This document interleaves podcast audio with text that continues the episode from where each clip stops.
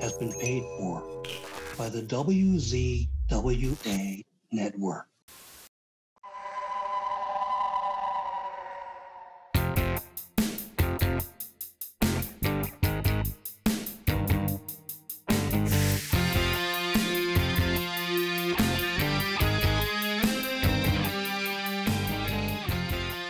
Ladies and gentlemen, welcome to the Insider's Edge podcast here on the WZWA network. I'm your host with the most on the West Coast, California and Fury. It's a joy to be with you all once again. And speaking of a joy, you know me, everyone. You know me. You know I love talking to anybody that wrestled for WCW, my favorite wrestling company. And right here, right now, I get to speak to a legend of World Championship Wrestling, one of the best one of my favorites, the one, the only, Mr. Scotty Riggs. How are you, sir?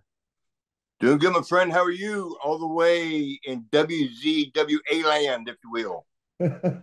I'm doing great, my friend, and, and I'm in a great mood because I have the opportunity to talk to you and and learn a bit about your journey in life, Scotty. And the first question on the show, as per usual, I'm sorry you've probably been asked this many times, but before you got in the business, how did you become a wrestling fan? Wow, that's uh, it's actually pretty easy. I mean, um, I grew up. Uh, my dad, I guess, was about maybe eight years old. I started really getting involved in sports, and he always kind of watched wrestling, so I kind of started watching with him, and uh, I started becoming a Dallas Cowboys fan about the same time. And in Savannah, Georgia, where I grew up, the NWA Mid Atlantic Championship Wrestling, which was big back in you know the mid to late seventies, uh, before it became World Championship Wrestling, all the good stuff that you were bragging about at the start of it.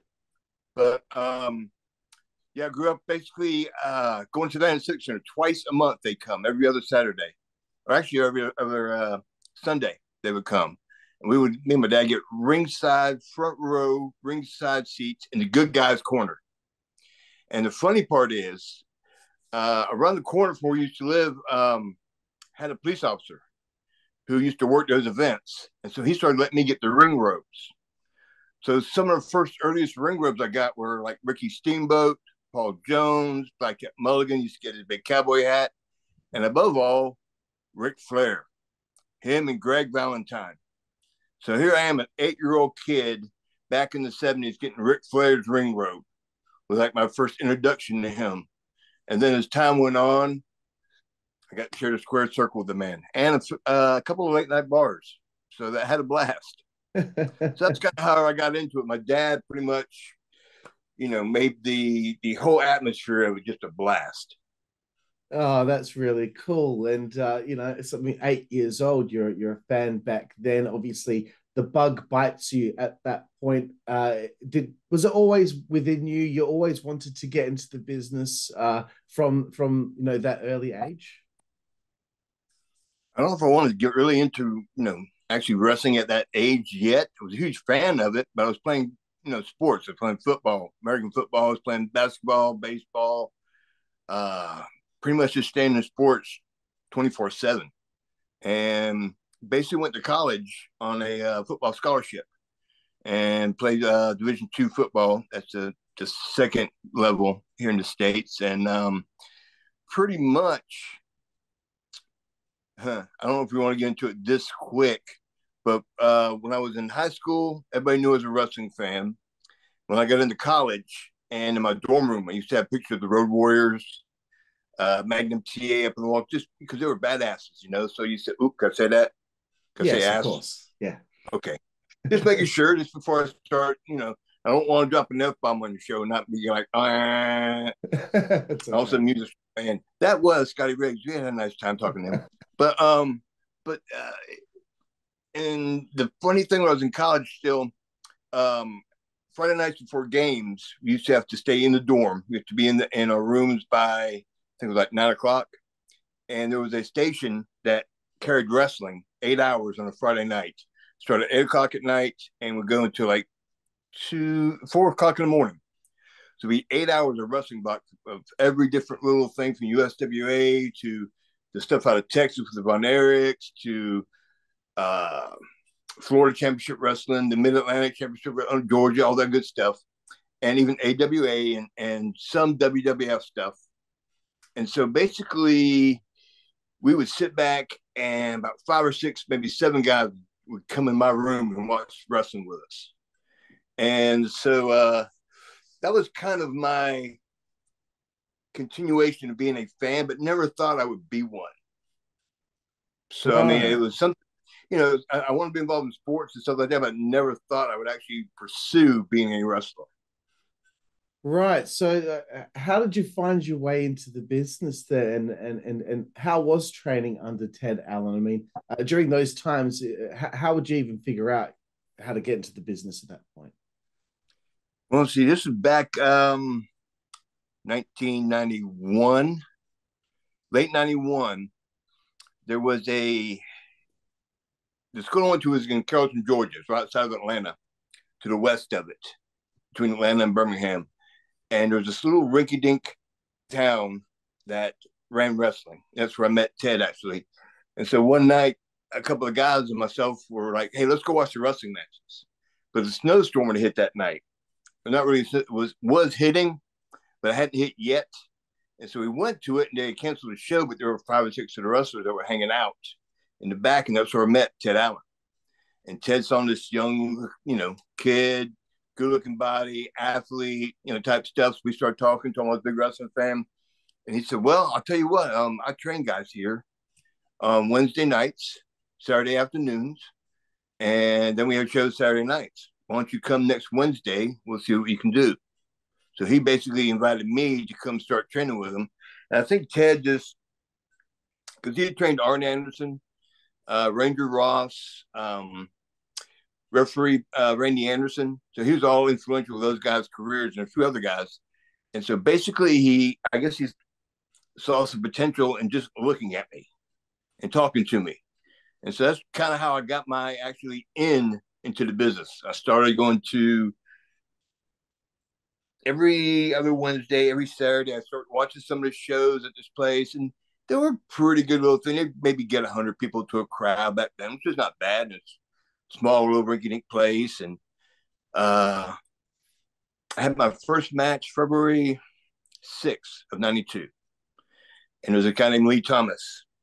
And we basically, as time went on, ended up becoming tag team partners and Joe really good together. But we basically wrestled each other, I think it was three or maybe four straight Saturdays. Basically had the same exact match because we didn't know any better except we wore different trunks, different you know, different boots or different tights, different you know whatever. But we basically went up there did the exact same thing. and the fans don't think even noticed. so it's kind of kooky. But that was my my my end into the business then, and of course, like a lot of the guys, I started traveling with Ted. I would wrestle him in other towns around Georgia and in the South Carolina and stuff, and in Alabama, and he would basically train me in the ring. He wore a mask, so he would sit there, and I wouldn't have to say a word. I just listen, just clean my ears and listen because he was a 20 year veteran, if not more at the time. So basically, he sat there and would call him a spot or call a couple moves. We go into a couple of things in the match and we do something. And, he, would be sitting there, like say I have an armbar, and he'd be sitting there going, Can you hear them? You hear how they reacted? Keep listening how they react to what we do. This is what we're going to do next. And he just taught me and trained me in the ring, listen to a crowd, learning to the psychology of listening to what they like, what they don't like. He called something that I think he knew would suck, and, and we kind of go through it. And he goes, "You hear how they don't they're not into it that at all?" I'm like, "Yeah." He goes, "Don't ever do that." I'd be like, "Okay." And so that's really how. We talk I how a lot of guys used to really train guys was in the ring, in front of a crowd, and you learn on the fly. You learn by listening, you know. And that was that's like. Um, I guess one of the best ways to that everybody really can think of is like when Ric Flair trained Sting to be Sting. He told him that at one match, Clash of Champions, we did like a 45 minute uh, yep. Broadway, you know, draw. And that's where he learned to be Sting. All he did was listen to Flair. Flair called the whole match 45 minutes in the ring in front of a crowd on live TV. What a better way to learn, you know? And that's how he learned the business. He learned from Flair, who learned that same way from a lot of other people. Right, that's really cool, interesting stuff. Learning how you, you I guess you started to figure out your way uh, through uh, the wrestling business, and uh, I, I, I, did some deep research here into your career, Scotty, and uh, early in your career, because you, are mentioning February of '92 was when your first match was, uh, and I noticed June of '93 on the 9th of June, working as Scott Studd, you worked WCW Saturday Night at the Civic Center in Lake Charles, Louisiana, against Steven Regal. Uh, in my research, this is the first time you wrestled for WCW. I could be wrong. The research can be wrong sometimes, but uh, was this the first? Sounds about uh, right. It was about ninety three. Yeah. TVs. Yeah. Right. Cool. So, uh, how was your kind of first experience there, and and being so early into the wrestling business? You know, how did you get an opportunity of, of, of this magnitude working for WCW? Even this, is the insanity of pro wrestling in a sense. And 92 is when I started in, that was in right outside of Atlanta in Carrollton, Georgia. Not, but maybe three or four months after I graduated college and moved to Atlanta.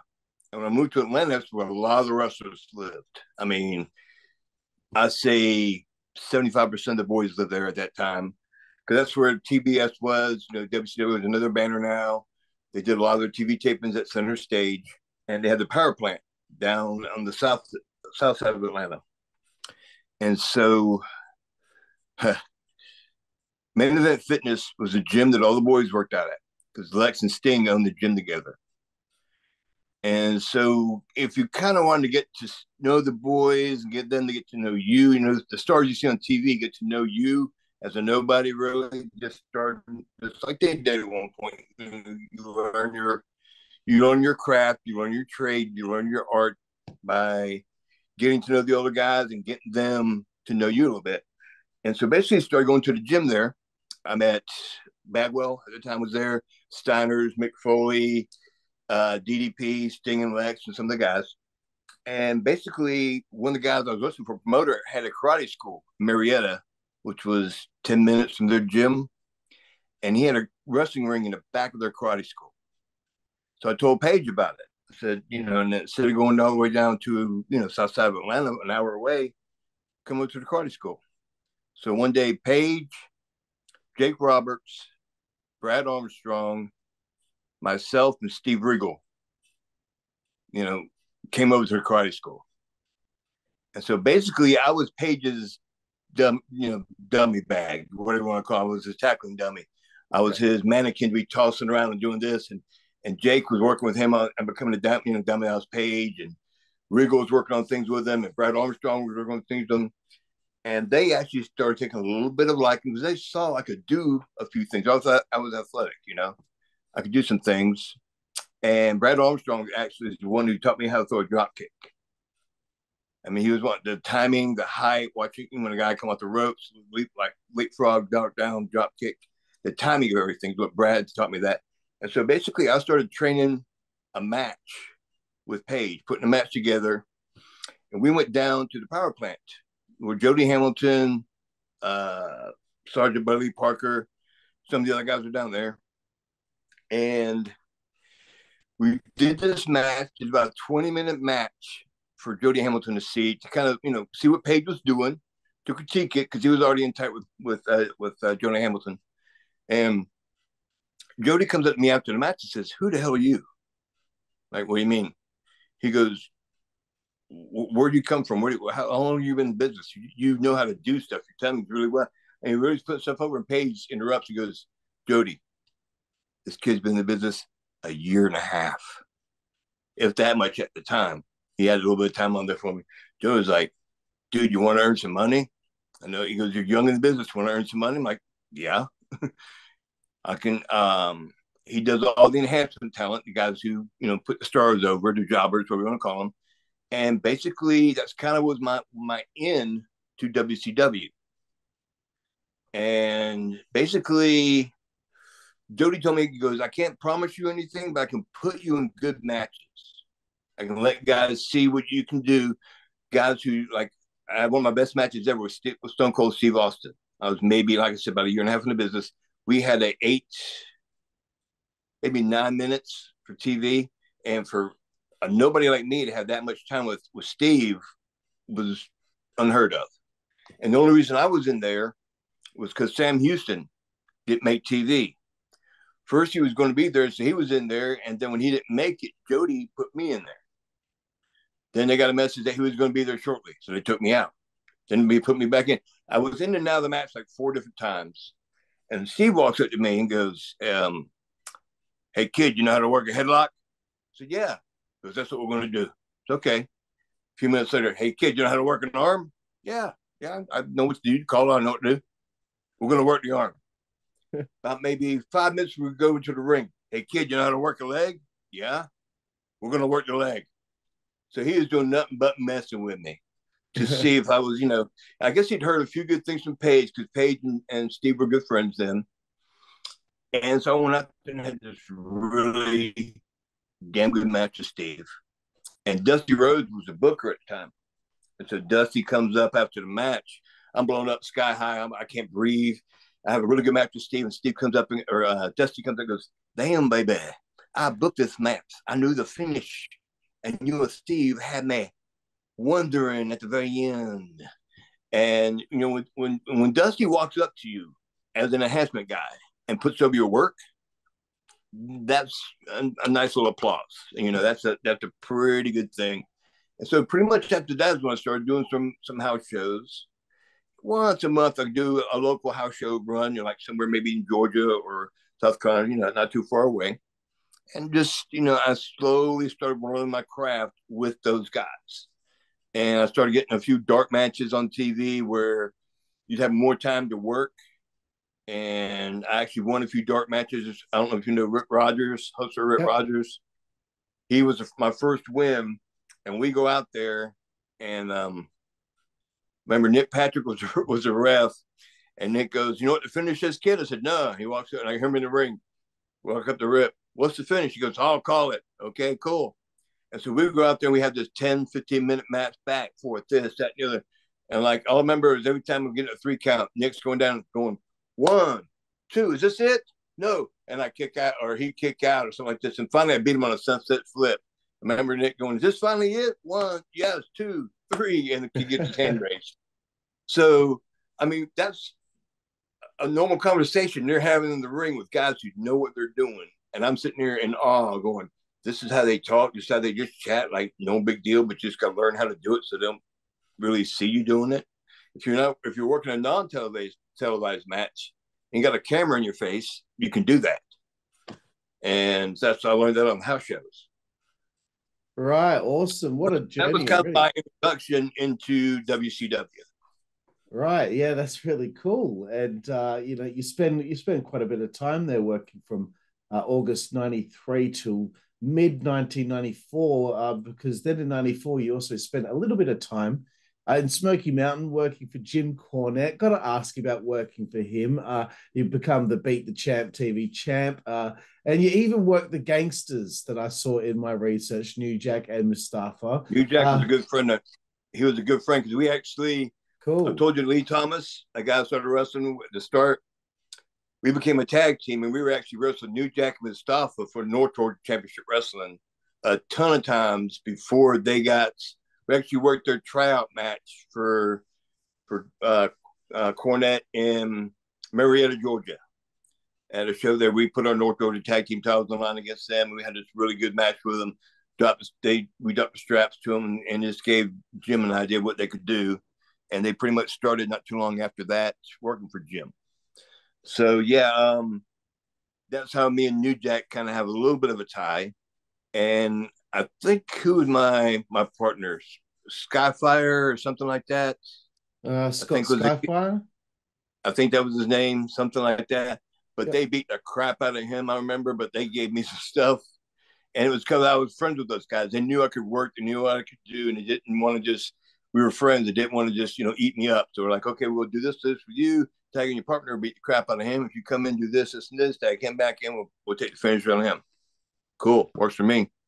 But um, but yeah, the thing with uh Cornette again, another connection, another crisscross. Again, Jake the Snake was one of the guys that was working with Page at that when I first started doing that stuff there.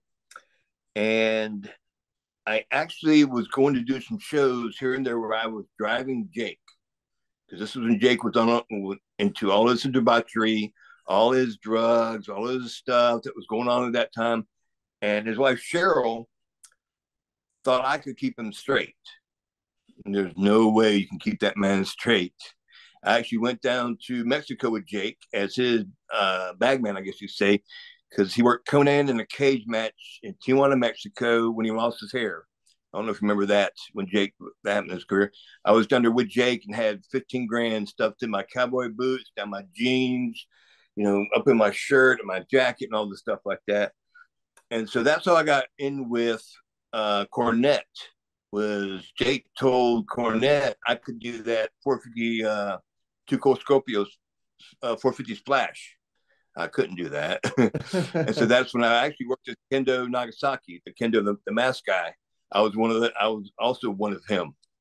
So that's kind of how I got me in with him, with Cornette. I basically worked a few house shows here and there and a couple of TVs, basically about a, a six to eight week period.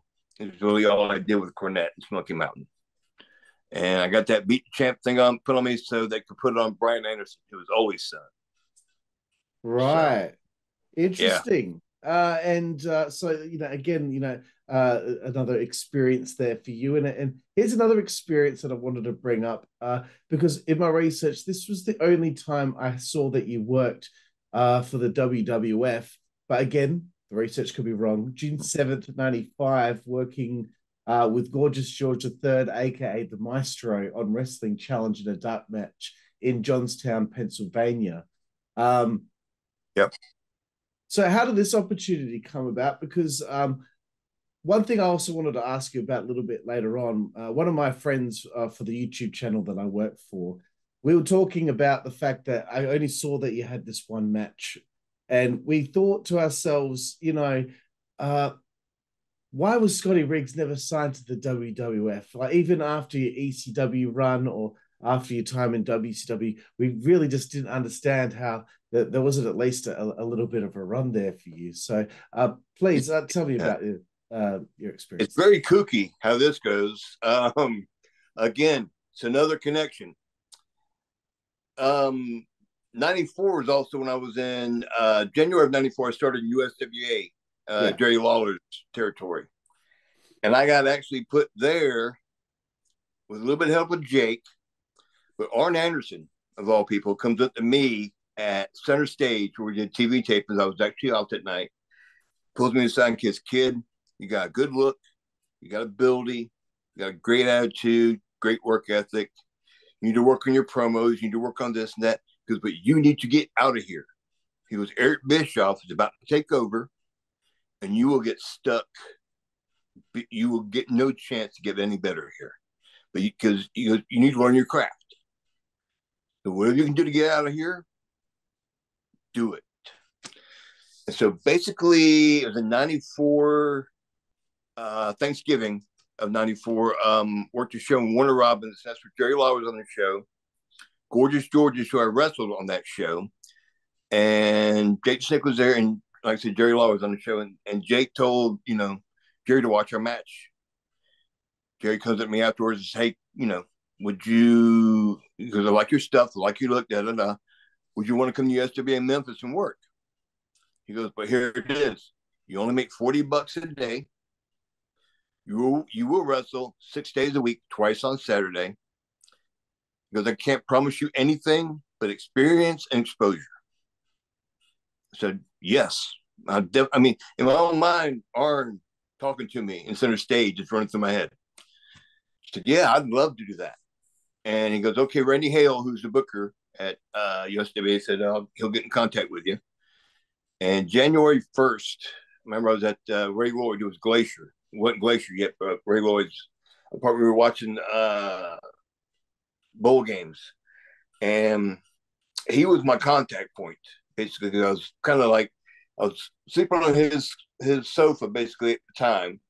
Well, he had a nice apartment, him and another guy he used to wrestle with, and I was sleeping on the sofa, and uh, There'll be another funny story. I'm sleeping on his sofas. One half the world tag team champions at the same time. But um, his phone rings and, and it's like, you know, Randy Hales, uh, we'll get you started uh, January 14th. Be at Channel 5 in Memphis at, I think it was 7.30 in the morning. He goes, we go live on TV at 10. We'll be done at 10.30 and we'll get you going from there. Said, okay, cool. So two weeks later, I was in Memphis. And I was there for eight months. During that time, about three or four months into the run, there is when Gorgeous George came in working that gimmick, working the characters when Jerry finally brought him in.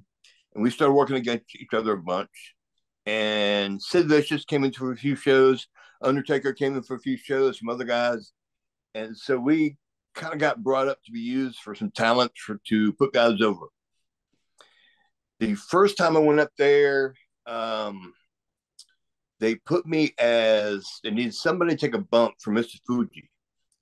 So they put me as Lex Luger's flag bearer. so here I am. He's wrestling Yokozuna for like I think it was a a qualifying match for, for the Royal Rumble or for King of the Ring. It was a qualifying match for King of the Ring. And I go out there waving the flag, doing the whole nine yards, do the thing where I get take a chop from Fuji to me, which was cool because I grew up watching Fuji on some of the WWF stuff with him and Mr. Um, uh, Fuji and was it Tanaka? Yeah, Toru Tanaka was his tag team partner. So, but long story short, that's how I got doing that. And Mike Rotundo, who was a agent at the time, pulled me aside after the thing and said, You're from Atlanta, Lex's from Atlanta. We may do a thing where you become Lex's protege. And we might work that with you. So we're not going to use you putting anybody over but you can, you know, you're still going to collect your 200 bucks for do each day for doing the TVs and stuff. And so um, that's also when they brought George up for a tryout match because his character. They wanted to see that work. And so that's how that match came up with George. Me and George knew each other. Jason, those guys are wrestling USWA. Let's go out there. They can, they can have a good match. And they all thought it was a, a tryout match for me when it was actually a tryout match for George but he was trying some things we had never tried before, like a, a Flair flip in the corner, you know, where you go over the top, da, da, da. And the WWF ropes were a little bit higher and they were a bit looser than what you were used to. And so he tried to do the flip and land straight on his head. And so he tried to do a few things where it just did not look good. And I kept going, You sure you want to do this? Because I knew him. I knew Robbie pretty well. His name's Robbie Eagle. So I knew him by before the George thing. And he's like, yeah, yeah, I can do it. I can do it. You know, I can do it. It's okay. We'll do it. And everybody, because I, I had shined by doing the simple things, one or two decent things, but keeping it simple. That they go, this guy can work. Fooling somebody, and that's what you got to let them know is this: you can work. You can go out there, and if something doesn't work right, you can pick up and keep going. And so that's kind of where that with George happens, is during that time. And then when I get back and back in Memphis, back in and and get back on the road from there. I actually get called in from a guy named Kemper Rogers, who was a production guy for WCW, to do a music video for him. He knew me. We were kind of friends. We talked at shows and stuff like that. And that's when me and Marcus were, were putting a music video by him. And to kind of end my time in USWA working for Lawler, they wanted me to go up and do some more TVs. Um, and I basically said no because in talking to Kevin Sullivan, Terry Taylor, and a few other people, they didn't want me to do that anymore because they were thinking about bringing me in to be Bagwell's partner. And that was June of 95. So a few months before my actual debut as an American male, that's that's all a lot of time was kind of happening with the tryout match with, you know, with George and this, that, and the other, and some of the other stuff that was going on. Possibility of being Lex's flag bearer, all these little things that were could have been a step into WWF.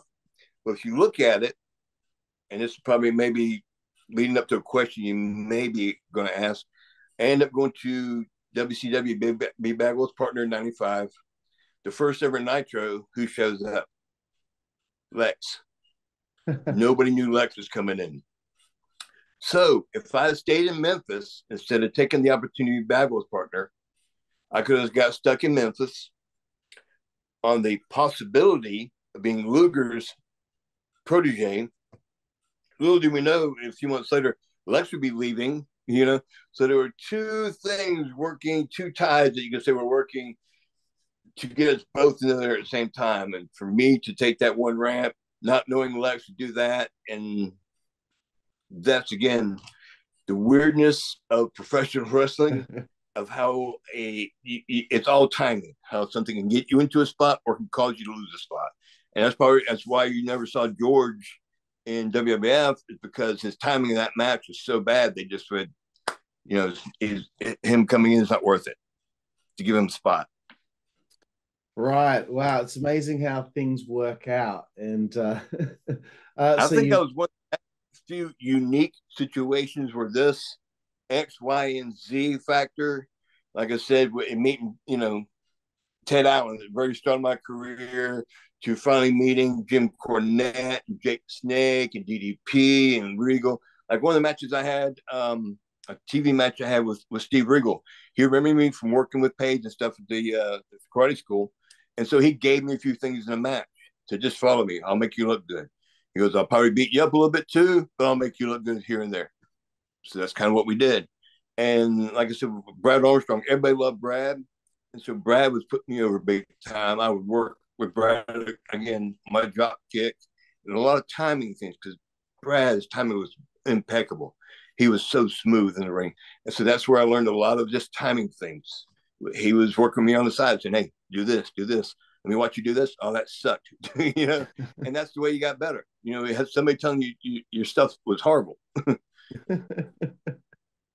Very cool. And uh, so you, you mentioned uh, uh, the idea of, of, of becoming Marcus's tag team partner. Um, uh, you know, what did you first think when uh, you, you pitched this idea of the American males and uh, you know teaming with Marcus? And again, another goofy story when we had done that music video for Kemper, it was me, Marcus, and this girl named Heather, and it was to a buzz. It was a a-ha song. Um, they did the "Take on Me" song. I can't remember what the name. Uh, "Lie with Me," I think is the name of the song we did, and it was on MTV Buzz Clips. And when um, Kemper was doing the production of the video, he was doing using the CNN studios. Jimmy Hart walks in and sees me and Marcus on the uh, you know, the editing board and stuff, putting all the stuff together. He goes, where, where where's Scotty at? And he was like, he's in Memphis. And that's where, again, during that time of June, was yeah, in June, July of 95 was when the phone started work, ringing at uh, the Louisville Days Inn, where we stayed, where they have stayed at that same Days Inn for 20, 30 years since the territory's been around. And we were there every Tuesday um, for the Louisville Gardens. And so Jimmy knew how to get in touch with me because he knew I'd be there. So that's when the phone started ringing with with Kevin Sullivan talking to me about coming in to be Bagwell's partner. So I had Kevin talking to me, Jenny Engel, Jimmy, Jenny Engel was the head secretary of WCW, and Jimmy kept talking to me about this, that, this, that. Okay, we'll talk about this, talk about that, and each week a little more of a promise got being made until finally Jenny Engel gets on the phone and says, Kevin wants to talk to you. Kevin goes, I guarantee you 600 bucks a week coming to be Bagwell's partner. Are you interested? It's a 90 day trial to be, be Bagwell's partner. Sure. Yeah, I'm definitely interested. I'm making, you know, X amount of dollars, 40 bucks a night in Memphis. You know, that's 200 bucks a week. Plus, you made a little bit more, you know, if shows were good and where you were on the card, you, your money got to go up some. And I said, you know, sure, I'd love to come in. He goes, okay, hang on, let me give you Janie. Jenny, and this is Tuesday in Evansville or in, in Louisville. Wednesday, we're in Evansville, Indiana. Janie goes, Okay, we need you in Atlanta this weekend. So I'm on a Tuesday going into a Wednesday. And I'm going, Okay, you want me there in Atlanta this Friday? Yes, because you're going to be in Orlando at our TV tapings the following Monday. Okay. So this is a whole new world for me. I'm having to go to from Louisville to Evansville to Randy Hales. I'm leaving from tonight's show on, going to Atlanta to be Bagwell's partner and with WCW in their tryout. Da, da, da. They were mad that I was leaving on a short term notice. They usually like, you know, two week notice before you left the company. And I wrestled Tracy Smothers in the last match that night. We're in the ring and he, and I'm supposed to put him over. And he's calling the ring, goes, No, I'm putting you over. He goes, Congratulations, getting your shot with WCW. Good luck. As he's basically holding me down on the cross body. One, two, three. I'm trying to get off of him because I'm still, he's a veteran. I should listen to him, but I'm going, to this ain't to finish. You'll be mad. He goes, You're leaving. What are you going to be mad at? You? you know, so, and this is, he's telling me this in the ring. I'm like, you know, you're, you know, you're, you're right, Tracy.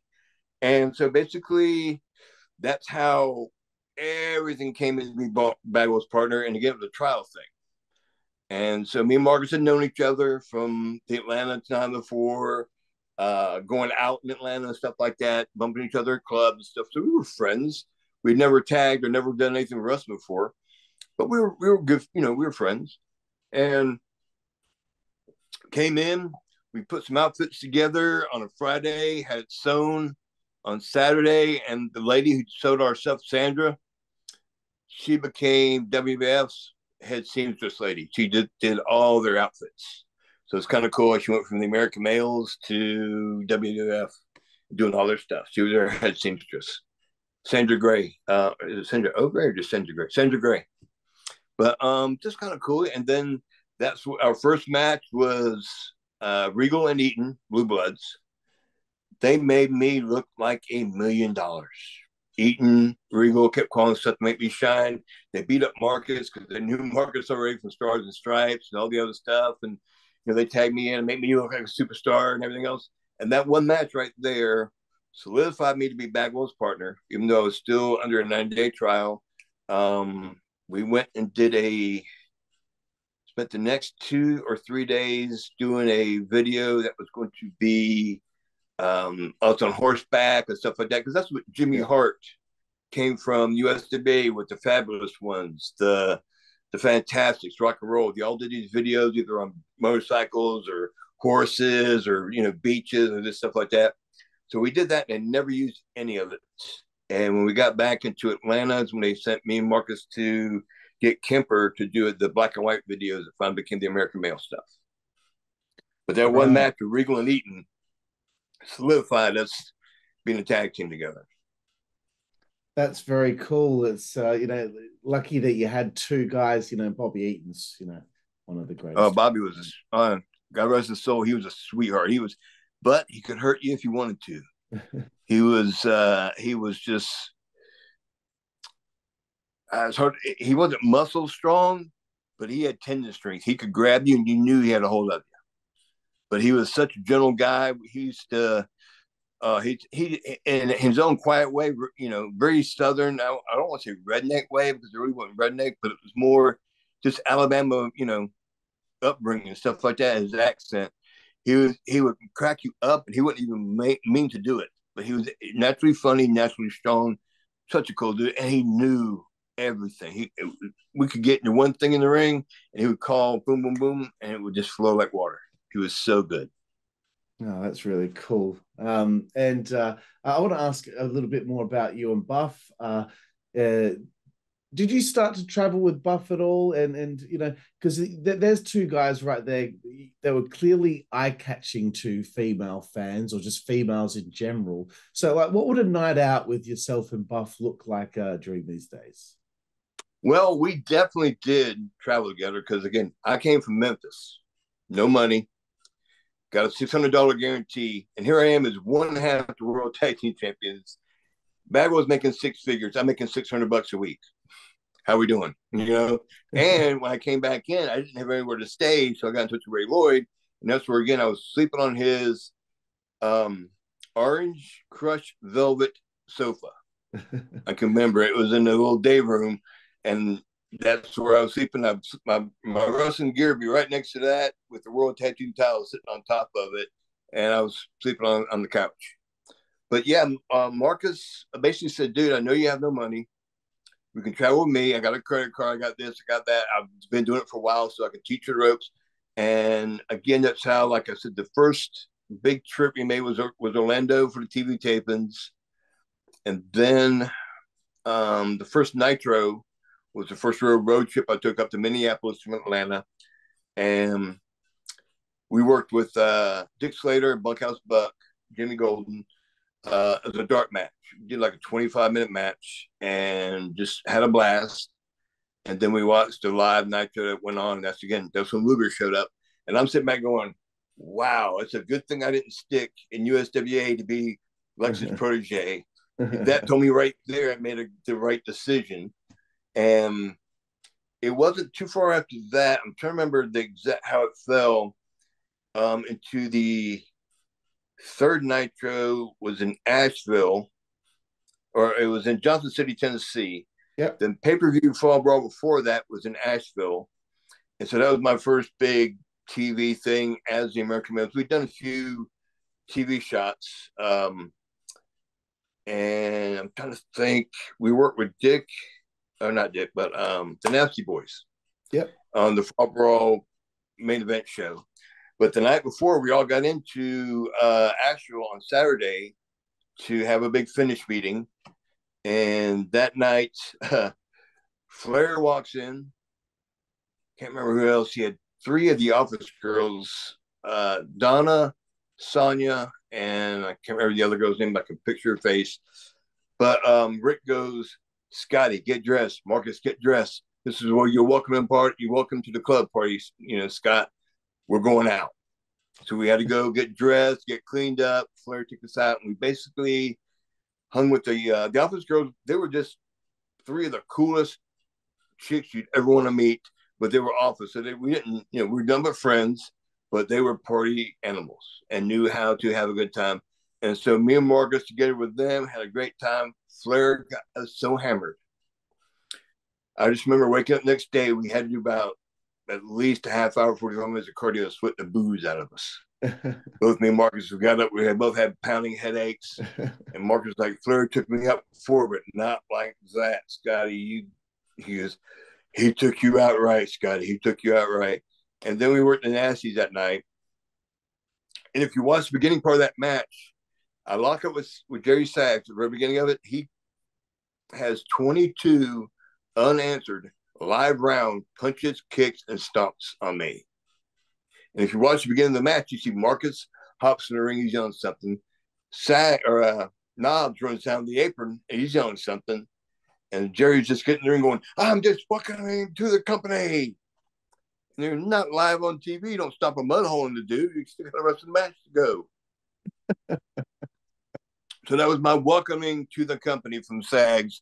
22 unanswered punches, kicks, stomps. It was a blast. But yeah, me and Marcus basically started traveling every week together.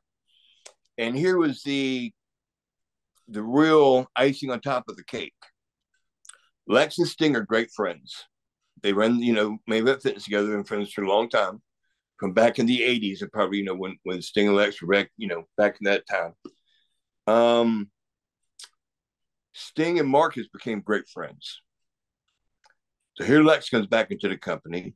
Marcus and Sting have been traveling together here and there, working out together. So who did I end up becoming traveling partners with? Lex, Sting, Mark Bagwell, and me in the Lincoln Town car, tanning together, playing golf together, working out, eating. I mean, it, we'd all be on the same flights throughout Atlanta, same times together and all I had to do was drive. It was pretty much the scenario because I was the greenhorn. But here I am traveling with the top guys in the company. I mean, it was amazing. Again, timing. Coming coming into the first night, timing. Not staying in USWA, timing. Luger coming in. Just it's, it's I mean, it's a. If I ever decided to try to book, it probably would be sell better than Jericho's or Mankind's. Mick Foley's, you know, so better. Than, and they had, you know, their New York Times best-selling list. really cool. I put um, all these stories in the paper. Yeah. Which way I would have done that decade ago, it probably would, would have done well, but it's a little too late now. Yeah, this is this is some great stuff, Scotty. And uh, so, uh, at some point, yes, uh, September eighteenth, ninety five, you do become one half of the World Tag Team Champions. So you must have been pretty happy with how the run was going at this point, right? Oh, definitely. When we won the tag straps, I just remember um, we're in Johnson City, came to the curtain.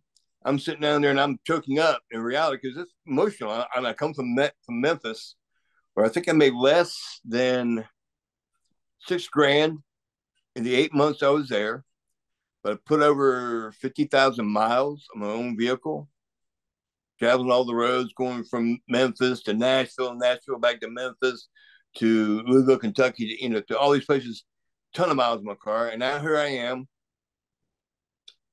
with a with a, a pretty solid spot, even though I'm still don't have a first contract in front of me, but I'm still pretty solid spot with one half the world tag team titles, with the strap that you know the Terry Gordy and Steve Death Williams had the same straps. Barry Windham, Dustin, Pillman, Austin, the same leather straps. You know, they had all worn. I got in my hand. You know, so to me, it's I'm, I'm really just tripping out that I have come this far. And Arn Anderson happened to walk by and saw me a little choked up. Said, "Kid, congratulations! Remember the chat we had at center stage?" I was like, "Yes, I do." He goes, "I'm glad you listened." so that was again another welcome to the company spot was Arn. Remembering he had that conversation. I'm sure he's had that not that conversation, but probably conversation with other talent to go get better, to do this, you know, to, to make this sacrifice to, or learn this route to get better. You know, I'm sure I'm not the only person he did that for. But yeah, it's just kind of cool to have gone that route and to have a title in my hands. Yeah, it's really cool because you know it went from you know it's a 90 day trial, and yeah. within that time period they they've uh, uh, had so much trust in you both to to give you a spot like that. So you guys must have done quite well during that trial period. Uh, because uh, well, I mean, again, it was Kevin Sullivan and Jimmy Hart. Those guys knew that a young, talented couple of guys could get eyeballs on the screen. So we deserved a nice little push, nice little rub. We always had great matches. We didn't win every match, but you also saw to have matches with like Flair and Arn, um, Arn and Brian Pillman, Arn and Chris Benoit, where we had, tw- you know, 15, 10, 15 minute nitro matches, uh, two segments, and you barely matches had that. But they trusted us to have those type matches with those guys to have, you know, and it was just, again, the markers just, as weirdly as it sounds, just had instant chemistry together. We we're in the ring. We didn't have to say a whole lot. We just saw each other and knew a vibe to, to when to tag. You know, if he looked at me, I looked at him, and I could that was tag. You know, I knew he. If you ever watch people who know how to tag match, the inside guy, hand up, the outside guy tags. Just like that. I'm the outside guy. Boom, he tags me in. It's not this. It's not two hands fumbling like that each other. And if I saw him look at me, I just put my hand out, and either he would call something, a double elbow or double hip toss, double, you know, this or the other, or I, or the guy, the guy inside the ring would knew what was coming up and knew how to call it. So we we just um just great chemistry. It's the only way I could say it. And even against each other, when he became buff, we had great chemistry against each other. So it just it meshed well. Absolutely, yes. I mean, it's a great run that you guys have. You work with some great teams like the Armstrong brothers, Public Enemy, the Barrio brothers, the Blue Bloods, the Steiners, the Faces of Fear. Uh, but there's there is a time, November '96, as you just mentioned, where uh, they were going to split you guys up, have Marcus uh, turn on you. Uh, so, how did you feel about the split uh, and the ensuing feud with Buff? Um, you know, and, and you know, we're excited now to to to you know move forward into a singles career in WCW. I mean, one of the one of the weird things with Marcus and me and him splitting up, becoming buff. Um, trying to think, we were in Lake City doing the Nitro there, Lake City, Florida, and we were still doing that clumsy thing. You know, we we're going to bump into each other, cause each other matches and stuff. Yeah. And none of this was actually leading to Marcus becoming buff and joining the NWO. They were just trying to do something with us and see if we could work the fans. Am I going to be heel or is Marcus going to be heel? You know, and so that's when they just started doing the thing about you know, you know, Eric calling people, you know, who's going to join this week, that that stuff, that routine, and Kevin and said, Marcus, tonight's your night. You're going to NWO.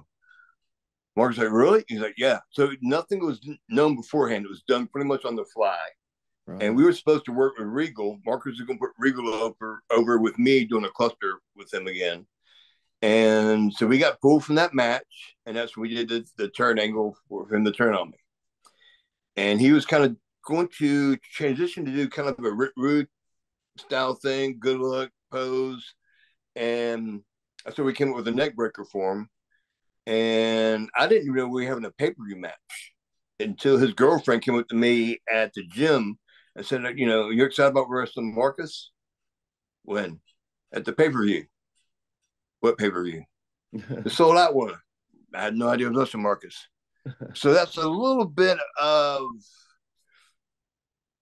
a black eye maybe that W, w that the office hadn't really told us what we were doing. Marcus knew I didn't know a thing, but we get but like to me I was like, hey, cool, because I knew Marcus again. He'd been a good guy for so long that he could only be a good guy for so much longer. This was his chance to actually become a bad guy and blaze his own path. You know, being his persona, and I actually created the, the Buff Blockbuster and we were in the ring in the uh, not in the ring, but the uh, the hotel room in Cedar Rapids. And in between beds, we were trying to think of something to do that was would end up like a Rick Rude neck breaker, but it wouldn't be that. I said, well, man, well, if we were on top rope and you did this, could you come off and catch me? And we basically did it from bed to bed, me standing between the beds and then kind of flipping over to do it. And we said, we'll figure it out. We'll do it in the ring. And Mark was like, no, I want to do it in the ring. And that's how we did. That's the first one ever done. And you've seen how guys have progressed it over the years with you know all these extra moves and more more you know glitz and glamour to it than, than me Marcus did. But we we invented to me it's kind of it's like Jake Snake invent, inventing the DDT. Yeah, you know he was one who actually invented that.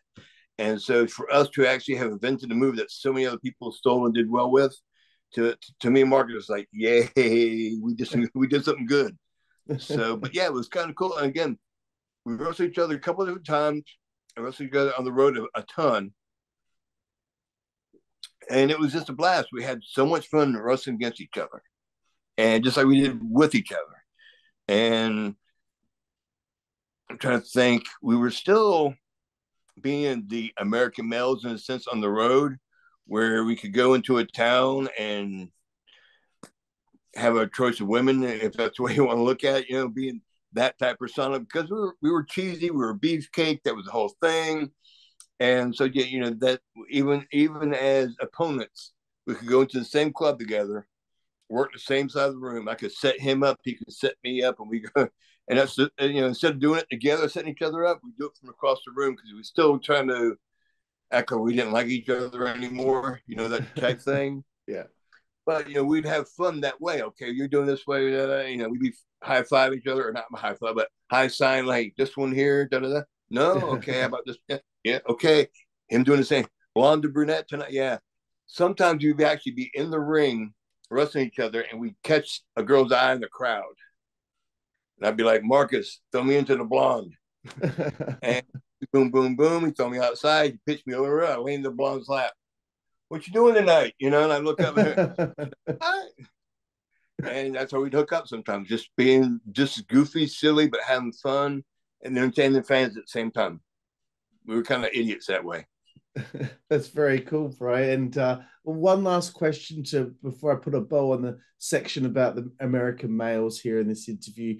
What do you think you learned the most uh, about, you know, just being a professional wrestler uh, from your run with uh, Marcus and the American Males?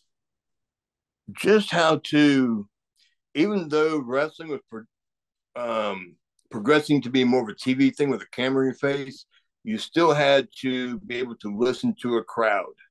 Yeah. Um, a, a, a, strange way to kind of, even though it has nothing to do with the American males, the Spring Stampede '99 when I wrestled Mikey Whipwreck. Yeah. Um, we were a dead match. They had put that new gimmick on me, kind of with a mirror type thing. Uh, and me and Mikey, the fans couldn't give two whips about us. You know, they, they couldn't care. They, they didn't even want to cheer.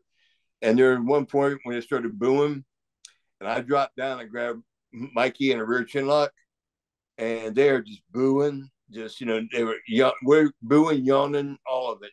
And Mikey's like, "Let's get them like doing no, sit right here, brother. Let's get up down. No, we're sitting right here. I ain't letting them dictate us." And even though we're working a TV crowd, a pay per view crowd, I'm not going to let the crowd tell me what to do during a match. And that's what kind of Marcus, because he had already learned that, passed on to me. And I knew Mikey knew that, but he was also this, he was ECW and stuff. But I had to calm him down and say, no, I'm not letting these people tell me what to do. And I got my biggest compliment ever, not face to face or anything, but Horace Hogan comes up to me after a match and says, Man, Hulkster and those guys are watching your match. I'm like going, Oh no. He didn't like the booing, did they? He goes, No. When they were booing you and they saw you drop down, you grabbed Mikey in the hole, you sat there. Hulk was like, That guy knows what he's doing. He let them this thing and he goes, Hulk loved it. I'm like, Really? He goes, Yeah, I think Hope was going, These guys, these guys suck. Uh, they booing them. Hope got pulled over it. I didn't let the crowd tell me what to do.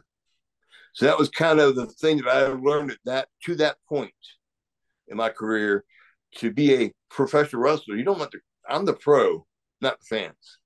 So that's that was the one big takeaway I had at that point in my career so far. Awesome stuff. Love it. I love the stories and and the next obviously memorable time uh, in your career. So when you're a part of Raven's flock, uh, what did you think of being re repackaged in this way? And, and, was the eye injury legitimate that that led to the eye patch?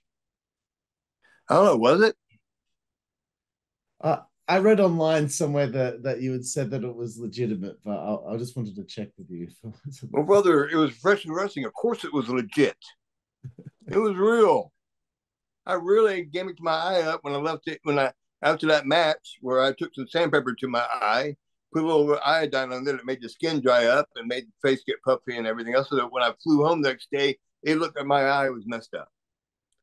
It really was, not from the chair, but from what I did to it to make it look like it was messed up.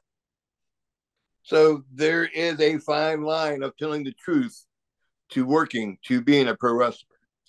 But I mean, the, the, the crazy thing was that thing with me that me and Raven did in San Diego the night you're there um, was not supposed to be an angle, was not supposed to be anything. It was supposed to be a way to introduce Raven being a cold hearted, he's going to injure a guy and he doesn't care.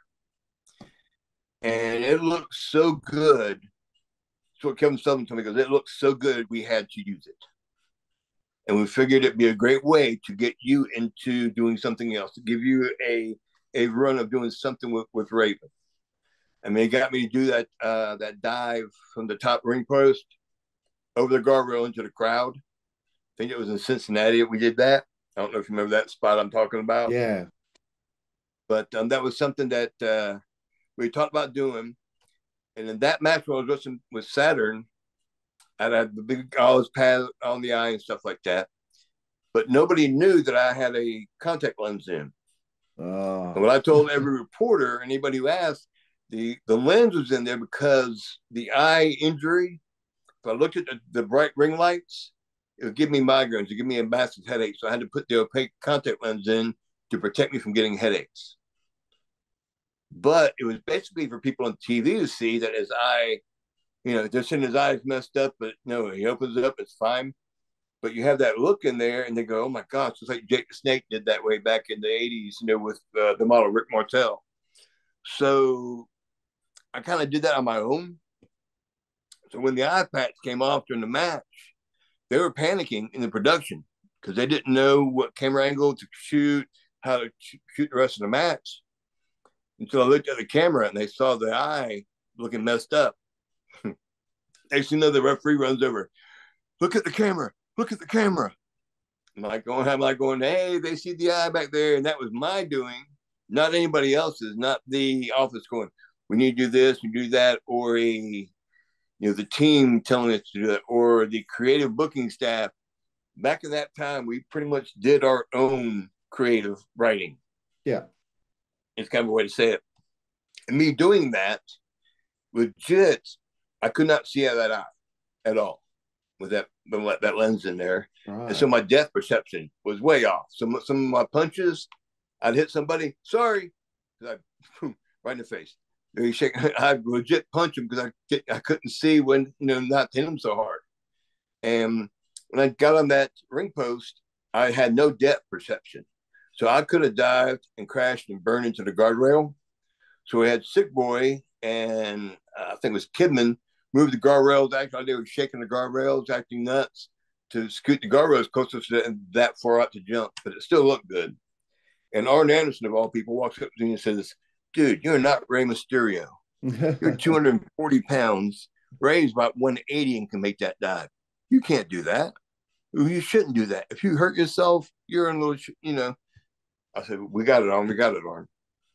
All right, kid, you know what you're doing and it just worked out again. It was something that looked great, and it came into being a part of the flock so well with the, having the real the eye looking so good that we took steps. And actually, Raven didn't tell me to do it. Nobody else told me to. Do it. I just did it on my own.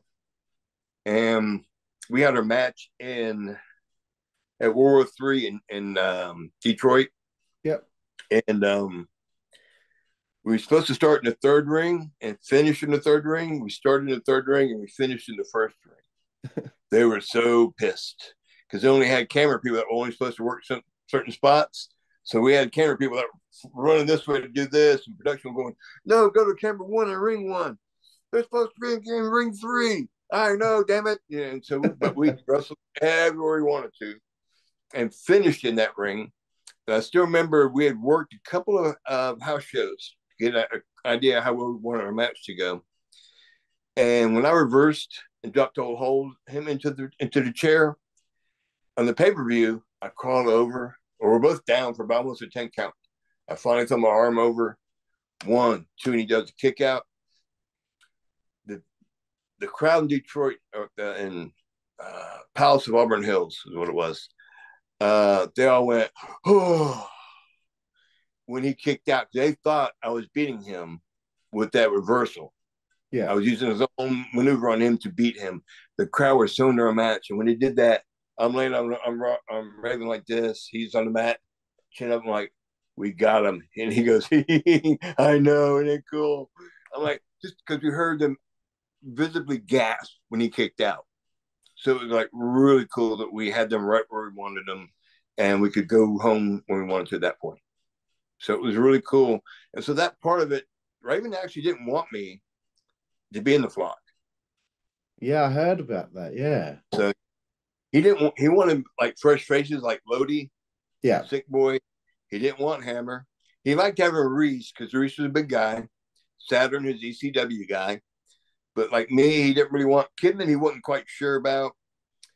But um, but he goes, the way that I changed my look completely and embraced the eye patch and did the eye thing. He goes, you know, I kind of earned the, uh, I, I, earned my spot to be in there. It just wasn't something that was handed to him.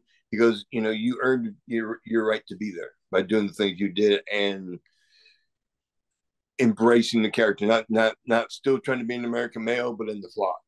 Yeah, that's very cool. And uh, uh, uh, uh, quite some time ago, probably about two years ago or so, I had the chance to interview Lodi. Uh, and when I had Lodi on the show, I, I, I wanted to mention each member of the flock uh, to him and just get like a, uh, thoughts on, on on each person that's in the flock. So I'm going to play this with you as well, Scotty. It's kind of like not a word association, but just how you feel about uh, the guy. So uh, let, us start with Lodi. Uh, what are your thoughts on Lodi?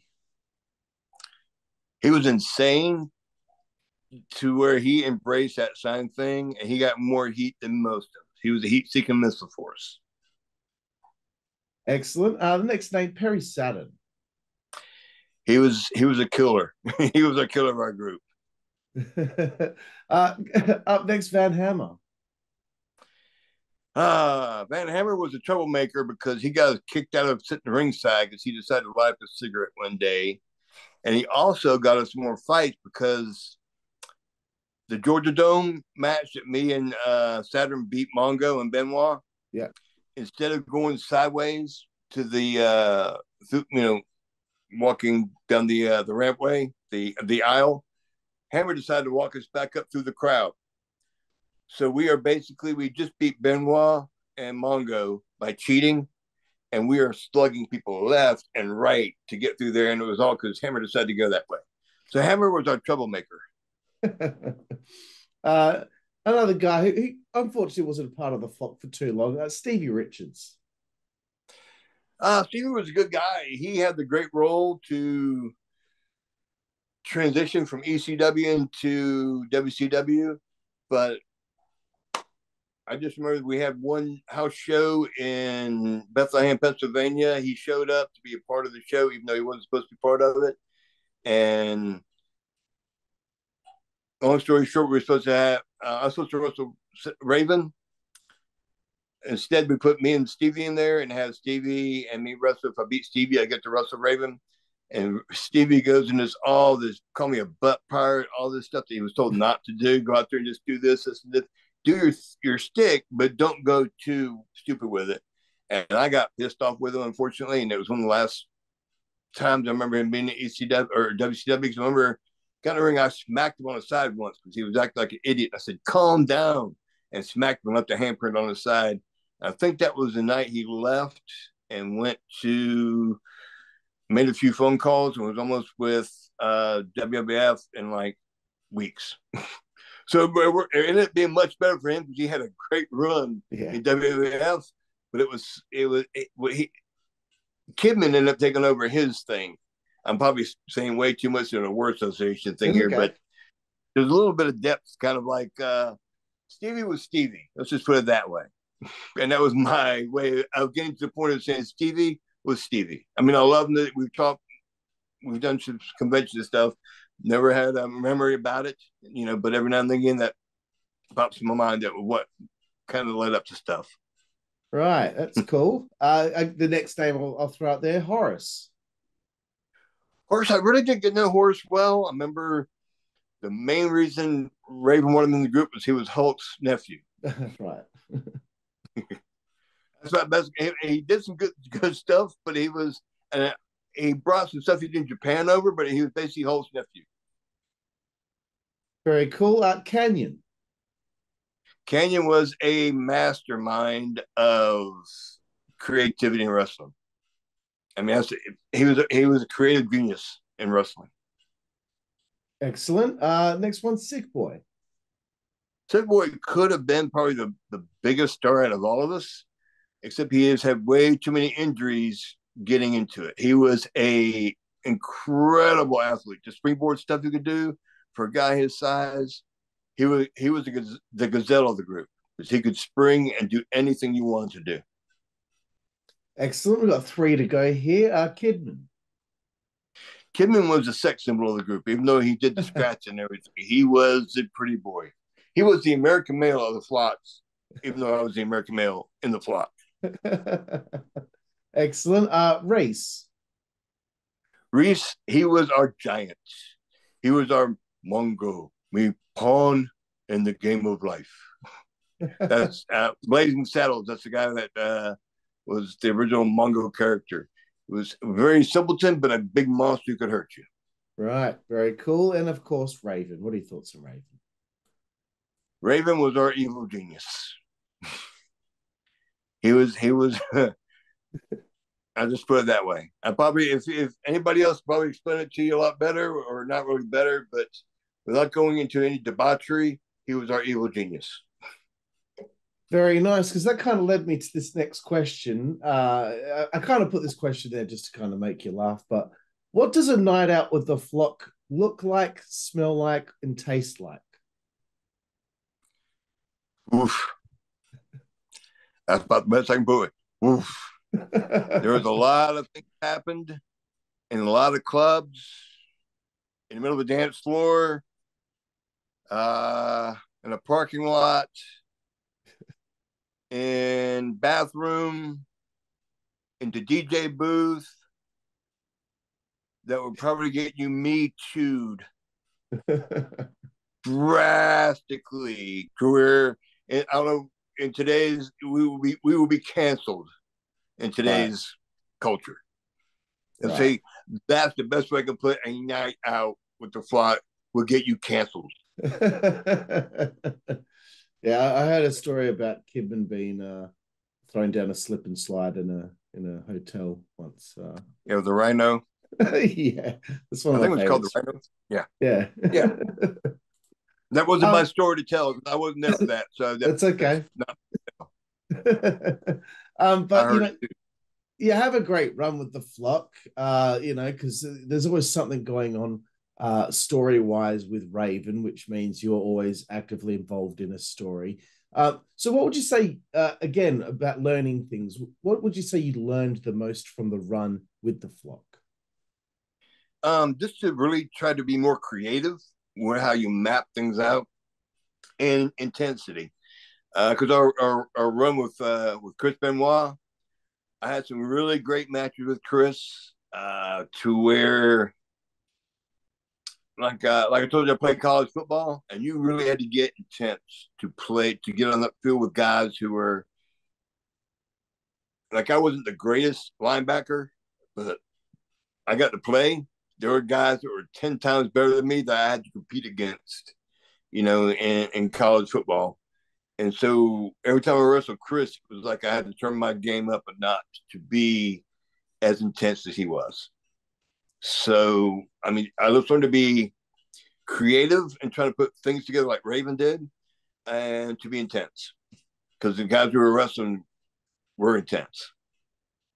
Right, and and I, I guess another general question, like, how was your outlook on uh, where to go next as a as as a performer in WCW? Um, did somebody come to you with the idea of the gimmick, you know, with the mirror and and and the, the narcissism, I suppose, of, of the character? Well, um, or was that kind of the, the the route I wanted to go is I like I wanted to keep the eye patch. I know if you ever saw the movie Escape from New York, Escape yes. from LA, yeah, with Kurt Russell, Snake Plissken. that was kind of where the imagery with the eye patch that I decided to pursue with my look, kind of like you know, with uh, even though Snake Plissken was clean shaven, I tried to have the the mutton chops. That was my uh, Ole Anderson uh, tribute.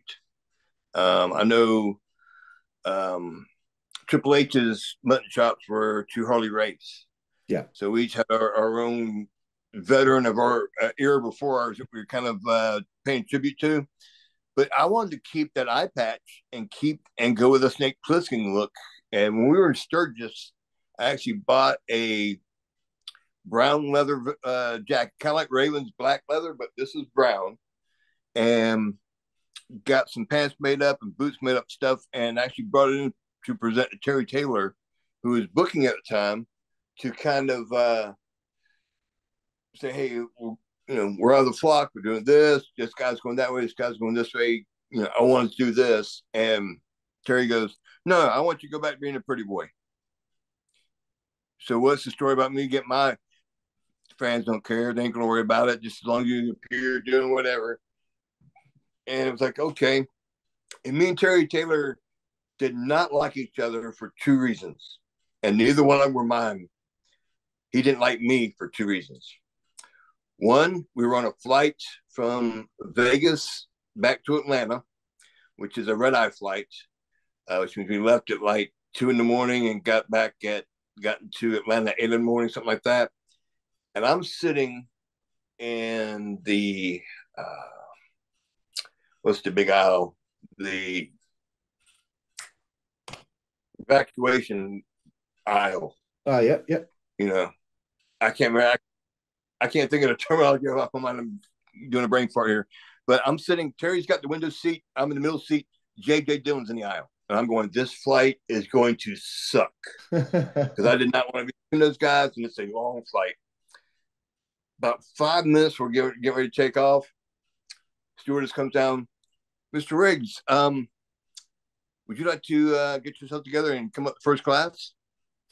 Yes, ma'am. I sure would. Terry starts pitching a fit.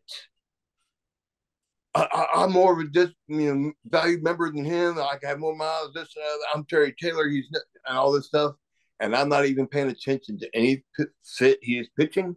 I'm grabbing my bag. Man, can I get a Coors Light? And I'm going up the aisle, and she is not even listening to him either. So that was my first strike where Terry hated me for that. Actually, there are three. There are three reasons. It was a third strike. The second one, is he wanted me to wrestle this guy in in Florida for Saturday night uh, TV taping. I'll make this quick. And it was a guy that was going to wrestle Scott Hall on the on the taped show, but he wanted me to wrestle him in a dark match and put the kid over. And the kid was nobody. He was very bland gear and stuff. And Terry's mindset was, if he beats you in a dark match, people will think he may have a chance against Scott Hall. So that makes no sense. Yes, it does. No, it doesn't, Terry. And I'm not doing it. Oh, was this your hometown or something? I said, no, my hometown, Savannah, Georgia. Uh, where's when Fort Myers, Florida, and I'm not doing it because it makes no sense because Scott Hall is not going to give that kid anything. People are going to think that he has a chance to beat Scott Hall because he beats me. No, I'm not doing it. Fire me if you want to, Terry. Send me home. Whatever you want to do, I'm not doing it. I walk out, go sit down two, three minutes later, I mean, one was very brief. Here comes Kevin Sullivan and Arn Anderson. Kid, great response. We told him he was stupid as shit for uh, for wanting you to do that too. Great way of sticking up for yourself. Yay for me. And the third was over a chick in Louisiana that somebody I guess he was hitting on before, was actually been involved with before. And all I remember is we were all at the table together. I get up to leave and I spilled drinks on her and I go to the room. I'm thinking I'm hammered. I'm going to bed. About an hour later, after I've already been in bed, she comes in the room with Marcus. She jumps into bed with me, leaves Marcus standing there. And Terry was mad because she hooked up with me that night. so those are my three strikes with Terry Taylor. And so I think that was one of the reasons why Terry did not, you know, want me to do something of my own. And he was like, oh, they ain't, fans aren't going to care. They're not going to remember and all this stuff. And somebody going, okay, I kind of got to make the best of what I can do with this. And that's why, you know, so, okay, if we're going to go with this route, I'm going to go as, as goofy as I can go with it. And we're going to go with a mirror. I'm going to be, you know, da da da this da da da that, narcissist and all this other stuff. And if you notice, maybe eight, ten weeks into it, I stopped using the mirror. Right. and that, and that was the only reason I actually got that uh, pay per view match, uh, Spring Stampede against Mikey Whipwreck Kevin Nash is booking now. He took over the book from uh, uh, Terry Taylor, and Kevin was like, "Well, let's let's see if we can get this gimmick over for you. Kid. I'll put you on a pay per view match." Kind of like he got put when he was um, Vinny Vegas. Right. He got put, you know, when he came up with that character, kind of talking. He was put into a match just to get it over with, you know, to get the get the char- the, the character over. And so that's kind of what he did for me. Let's get you a pay per view match, kid. Okay, cool. It doesn't really do much for me. All it does is get me to travel from Atlanta to uh, Seattle and go and, and perform out there for the weekend. You know, so that was a blast. But besides that, was you know I could have done that in you know in Atlanta doing the the center stage stuff. But it was right. a blast to do. You know, yeah. pay per view match, cool. One for one, you know, one for the history books. Absolutely. And, and, you work all through 1999 in WCW uh, without any real angles or story. Um, although you do win 51.4% of your matches, just to be a real nerd about it. Um, oh, I didn't even know that.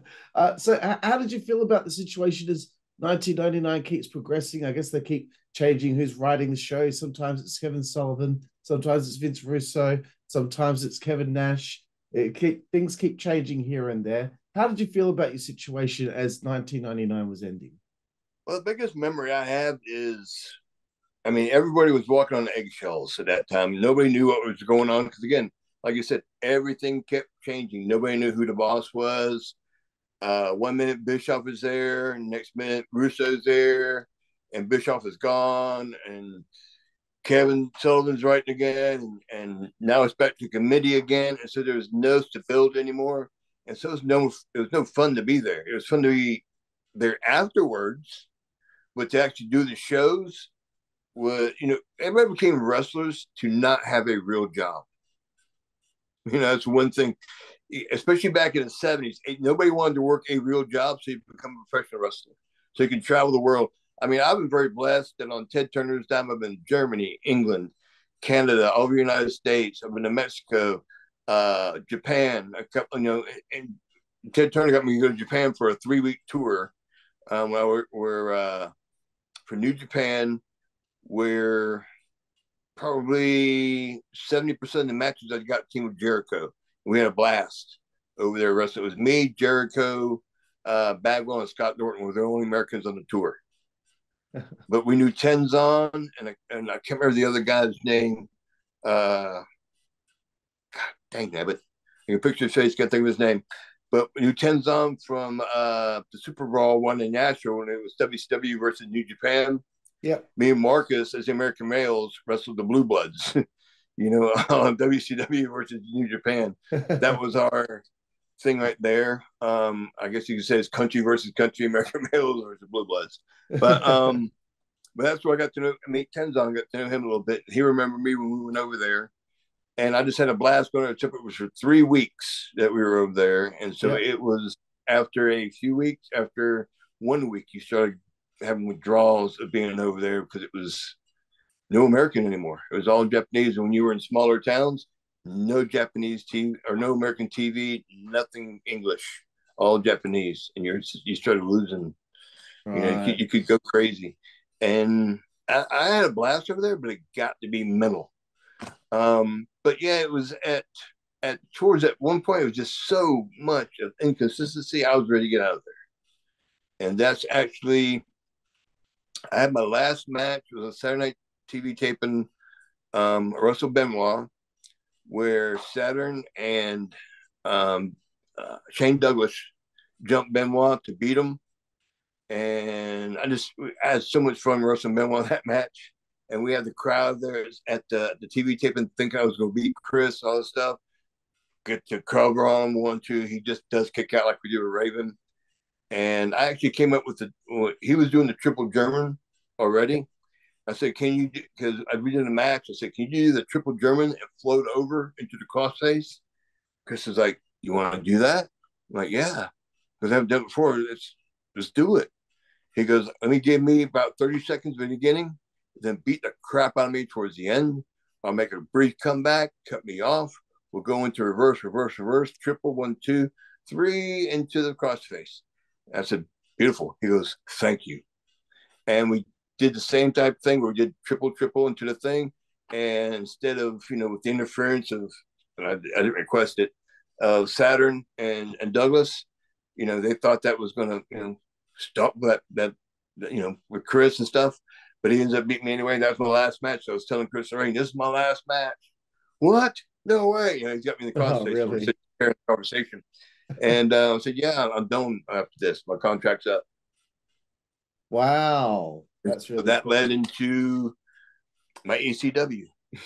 Yeah. So I, I wanted to uh, ask you about like how did you get uh you know did you make a call to to somebody that uh, you knew that was working there? How, how, did you make that that contact with ECW uh, to come in? It goes back to people you knew before. Um, when I first started in '92, first few months into wrestling, I started getting booked on shows. Like I told you, Ted would take me to shows, set the ring, train me and stuff like that. Uh, promoter Greg Price brought RVD down to Cordele, Georgia, which is one of the places I used to wrestle, wrestle at Peach State. And um, that's how me and Rob got to know each other. And Rob lived in Savannah, Georgia. I was living in Atlanta. I would come down to visit my parents in Savannah and I would end up going hanging out, you know, see my mom and dad for a day, and I spent two days with Rob. Then I'd see my mom and dad for a day and go back up to Atlanta. So I have my time of visiting my family I'd be spending with Rob. And we just became great friends. So long story short, after that, that ended with I think my last match was in November with Chris. And that next month I had nothing. Did it bring me anything? I was collecting my paychecks. And I think ECW came to center stage was sometime first or second week of January. and I just went to go hang out the show just to see see the guys and see what was going on. And that's when I first really I met Tommy Dreamer in '95. Went up to I went up to I had an off weekend, another off base story here. Um, had an off weekend and went up to Philly to go watch a show, and I'm going out the World Tag Team Champs. My first time at the ECW Arena, I walk in. Paul, actually, uh, I meet Paul Heyman, Tommy Dreamer, and Rob at the Marriott at, by the, the Philadelphia airport. And we all have lunch together. We chit chat and talk. My first time ever meeting Paul Heyman, cool dude, great. Even back then, he was cooler than the other side of the pillow. Uh, treated me like I was in star, and I was like, dude, I'm just me you know, even then. But I walk in the back of the room, meet all the guys from Meanie to Stevie to Francine. Uh, the only person I had heat with was Taz, because Taz didn't know why I was there. He's like, "What's this guy doing here? Is he going to take somebody's job?" And the last time I saw Taz was a, back in July at an AEW show in Savannah.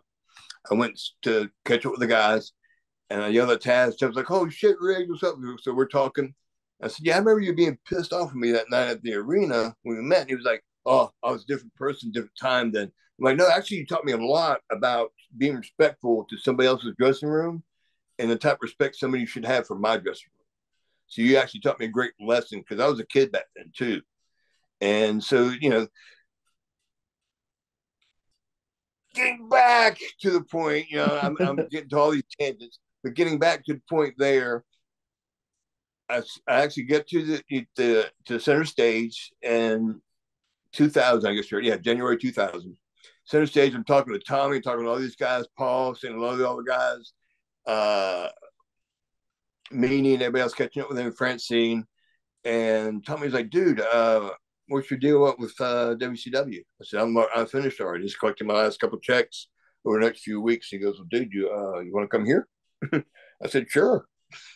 That's almost almost always calling me. You want to come here? Sure.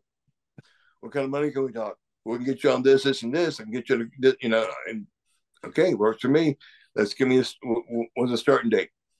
Tommy was like, well, when your checks run out with WCW, I said, I think they run out second week of February. Well, fine. We won't book you anything until after that runs up. You don't want to mess with your money. Because if you start wrestling with us, they may cut off your last couple of checks. We don't want to do that. So works for me. And that's kind of got me started there. And Paul Heyman was the first guy, promoter, booker, whatever you want to call it, to sit down with me and say, okay, Scott, we did it, I think, I think it was at the ECW arena actually. Um, that night I walked out with Rob on my shoulders. Paul sat me down and said, okay, this is what I want to do. First few months, you'll be Rob's best friend. You'll turn on Rob. You'll probably have an angle with Rob for a little while. Um, and then I probably want to put you and Corino as a tag team. I think y'all will be good together. And he actually laid out a couple of the things uh, about a six month idea storyline. And it almost felt to a T of what he said as a outline happened. I was like, wow, this guy, because the network thing was happening. He wanted, you know, goes, I'll do this for you and Rob, the network thing and all these little things. I think he was just brainstorming at the moment of stuff to do with me, and it felt almost in line as he laid it out. And the one minute, and not a minute, but a first time conversation at the arena. Right, that's really cool that he. That's how much. That's how well Paul could look at somebody and think. And he even he goes and, he goes, "What I want you to do is to clap." Because that's what all the wrestling fans will remember you as American males, the clap, and that's how we get you over. We give you a character to do, and that way that can work well with the fans. Understand it, they remember it. Because your work is great. We got to build a character for you. So, and that and that's what you know. That's boom, boom, boom. That's what we went into. That's super cool, and and, and other things. You know, uh, it, that must have been a, quite the test to to work in front of that hardcore Philly crowd, especially like you're a name from WCW. Um, uh, you know how the fans can be there in Philadelphia at the arena. Was that a test for you to go out there in front of these hardcore fans and, and show them that you could, you know, you could work this hardcore style as well? You can, you know, you know what I mean? Definitely. Um, yeah. the, the the first foundation I had uh, when me and Sick Boy, as part of the flock, wrestled Public Enemy in Philly at the Spectrum, which is like I remember Meanie when the first thing he told me, he you know he was like, "Dude, I never got to wrestle at the Spectrum, and you did." And I'm from Philly, you know what I'm saying. So that's his his biggest pet peeve with me is I got to wrestle at the at the, uh, the Spectrum, but that was a hardcore match, basically, you know, with tables and all the stuff we did, and I actually got to wear a toilet seat on my head. I don't know if, you if you if you remember that or not, but I did, yeah, and that was my Terry Funk tribute. Nobody got it, but but but me and and Johnny and Rocco and, and Sick Boy kind of got it. But Terry did, I think, that back in the '80s in Florida in an angle with with Dusty. Um, and so, but long story short, I'm sitting there wearing a toilet seat in the ring, and the referee's running by going, "They're yelling, take the seat off your head, take the seat off my head." I'm no, and I am. This is my thing. I get on TV that I'm wearing a toilet seat on my head, you know? so to me, that was fun. I was having a blast. But that was my that was my foundation into doing that and into understand. And Johnny and Rocco said, dude, this is how you got to be if you're working with us in Philly. Because they did, you know, they had a huge run at ECW. So yeah. That was definitely the the route I took. And so when I got there, it was like, yeah, they were. I mean, it was you know many a fag thing. You know, American males are fags and all this other stuff, and it was brutal. But that got me more heat. I loved it. It was a blast. The more they refused me and, and made fun of my past, flipping birds, cuss at them, they're cussing at me, and it just perfect tension. Use it against me because I love it. It's to me, it's a blast. And it was definitely different different different vibe, different style. Um, wrestling with Dreamer, wrestling with a lot of those guys who'd done it before. Every I said I, I would tell them, dude, teach me out there of what we're doing. Um, the only time it didn't work well is when I asked Sandman to do that, and he got wasted. I think we are we are I can't remember. It wasn't. I think it was St. Augustine, Florida, and he got naked in the ring. and I don't know if you knew know about that or remember it or uh, or that whole scenario. But yeah, he got uh, he got hammered that day drinking vodka, uh, way way before the show even started. And when we got the ring, he was hammered, and he was swinging a kendo stick around, knocking the crap out of us and all this stuff. And then he finally got the ring. He dropped his pants in the middle of the ring.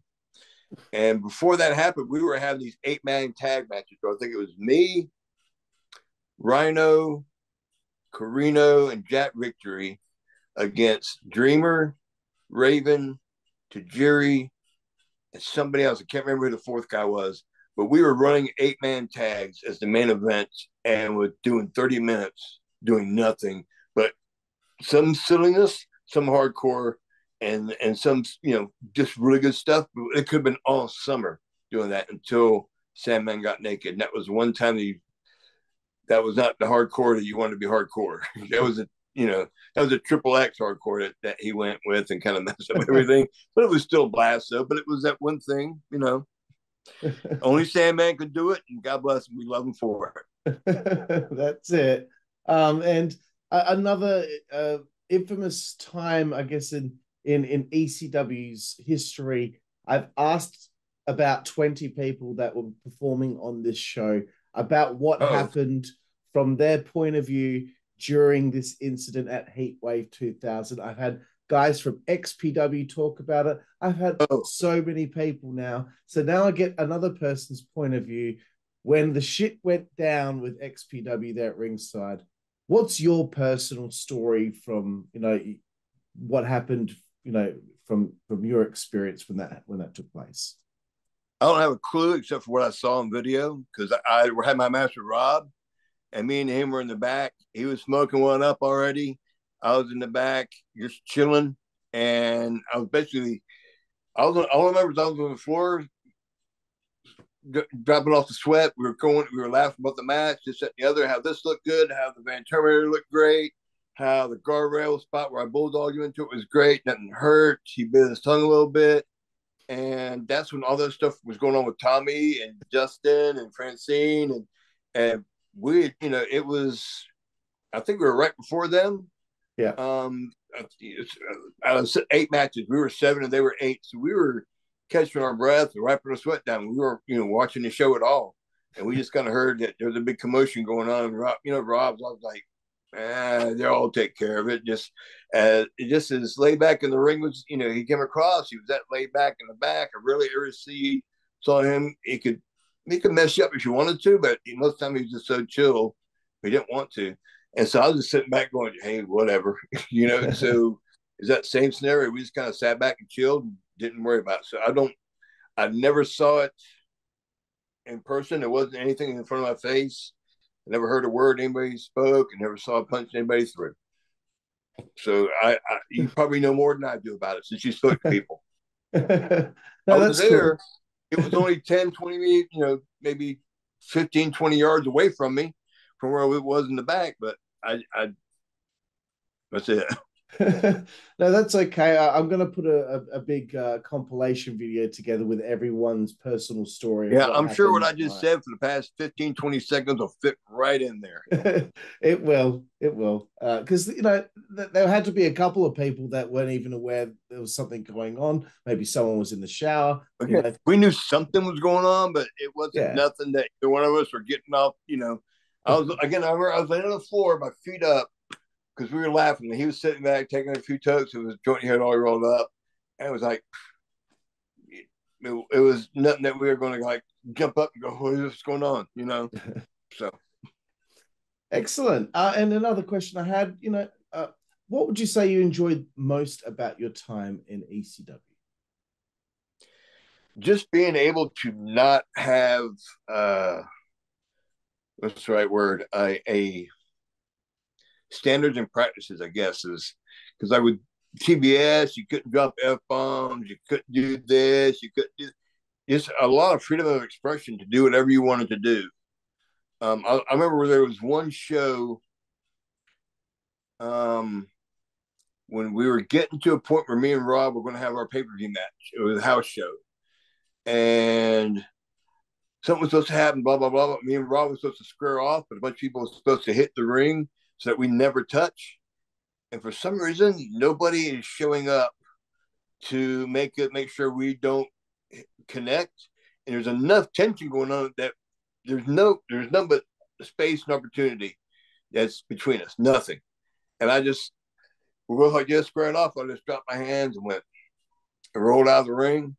And people just got furious. But if I would have done something like that in WCW, it was like, no, we wanted you to do this, this, and this when I did that there, that got more heat and more people wanted to see me and him finally really square off. From that point on, even more, and that was just a house show. That you know, no, TV, and but it, I had that freedom to just make that split second decision that what I wanted to do, I wanted to do. Roll out of the ring, good, and he got more heat that way. And they were like, "Man, that was great. we couldn't have planned that any better." And so that's the thing. Things happen very organically great word I was looking for. Happened right. very organically in ECW. There, there was a A, B, and C, but D through Z, whatever happened, happened. So I don't think Jerry Lynn was sitting there right going thinking, well, with with with Steve's blood on the right die on my stomach. Maybe he did. Maybe they, they talked about it, but I think he just did that pretty impromptu and it worked. All right. At that, you know, at, at, at Heatwave 2000, that's when he did that. And I think that match was back for four hours. Right. So, yeah. you know, it was just being able to be that freedom to whatever the art, whatever our craft to express it. You know, we're artists in one sense. For us, yeah. pro, we're putting together a live screen story and you know a live in the flesh storyline for you to, to get your enjoyment from. That's part of the craft, the art that we have. You know, being able to tell that story. So that was the cool thing. I had more freedom to do that in ECW than I had any other port, other than I took that back a little bit in TCW uh, for Dusty, his promotion that I worked for. Had a lot of freedom to do whatever I wanted to do there um, without being too idiotic. Right. Yes, I was about to ask a bit about TCW, but another question that I had was uh, obviously uh, things come to an end for ECW in early 2001. Uh, only a few months later, WCW has been bought by Vince McMahon. Just from your point of view, how did you feel when you found out that all of a sudden now there was only one game in town? Um, well, kind of like a lot of guys. Oh, holy shit, we're going to work at. We're going to wrestle that. There's Japan, maybe. There's you know, there's you know, I went a couple of tours of uh, Germany for yeah. um Sinclair. Yep. Um, over there in Hanover. Uh, you know, you're trying to figure out where am I going to keep wrestling at? What am I going to keep doing if I want to keep practicing my craft and stuff? And you kind of brought up to the point of like, why didn't I have a WWF run? Kind of the same scenario where where Paul Heyman was like, okay, we want to build you a character that people can because because think about it, and my best comparison is Rob Van Dam became Rob Van Dam between 19 I think he started 1990 and it took him to around 95 ish working in Japan uh working all over the states perfecting and seeing who RVD was and then he got a national spotlight in a sense with ECW to finally perfect who RVD was. And when RVD got to WWE, Rob knew who RVD was, and the people, the fans knew who RVD was. Whole effing show, that whole that whole stick. He knew who that was. He knew who that persona was. Like Ric Flair, knowing who Ric Flair was. Luger, knowing who Sting. You know, everybody knew who that person was. Scotty Riggs was Scotty Riggs. I had not developed my own persona because I had gone from being a guy learning his craft, you know, a year and a half in the business, being put on TV, becoming Grohl's partner, becoming part of the flock, becoming the guy with the mirror, to becoming the clap, to you know what I'm saying. So there was never a time that I spent five, six, seven years figuring out who Scotty Riggs was. I mean, Dustin Rhodes took forever to figure out who Dustin Rhodes was. Now he's even more of gold dust, which is something that Dustin Rhodes was, and still has that as more of his persona now. After we're that character, he knows who Gold Dust is now as Dustin Rhodes. Yeah. So he was able to meld those two things.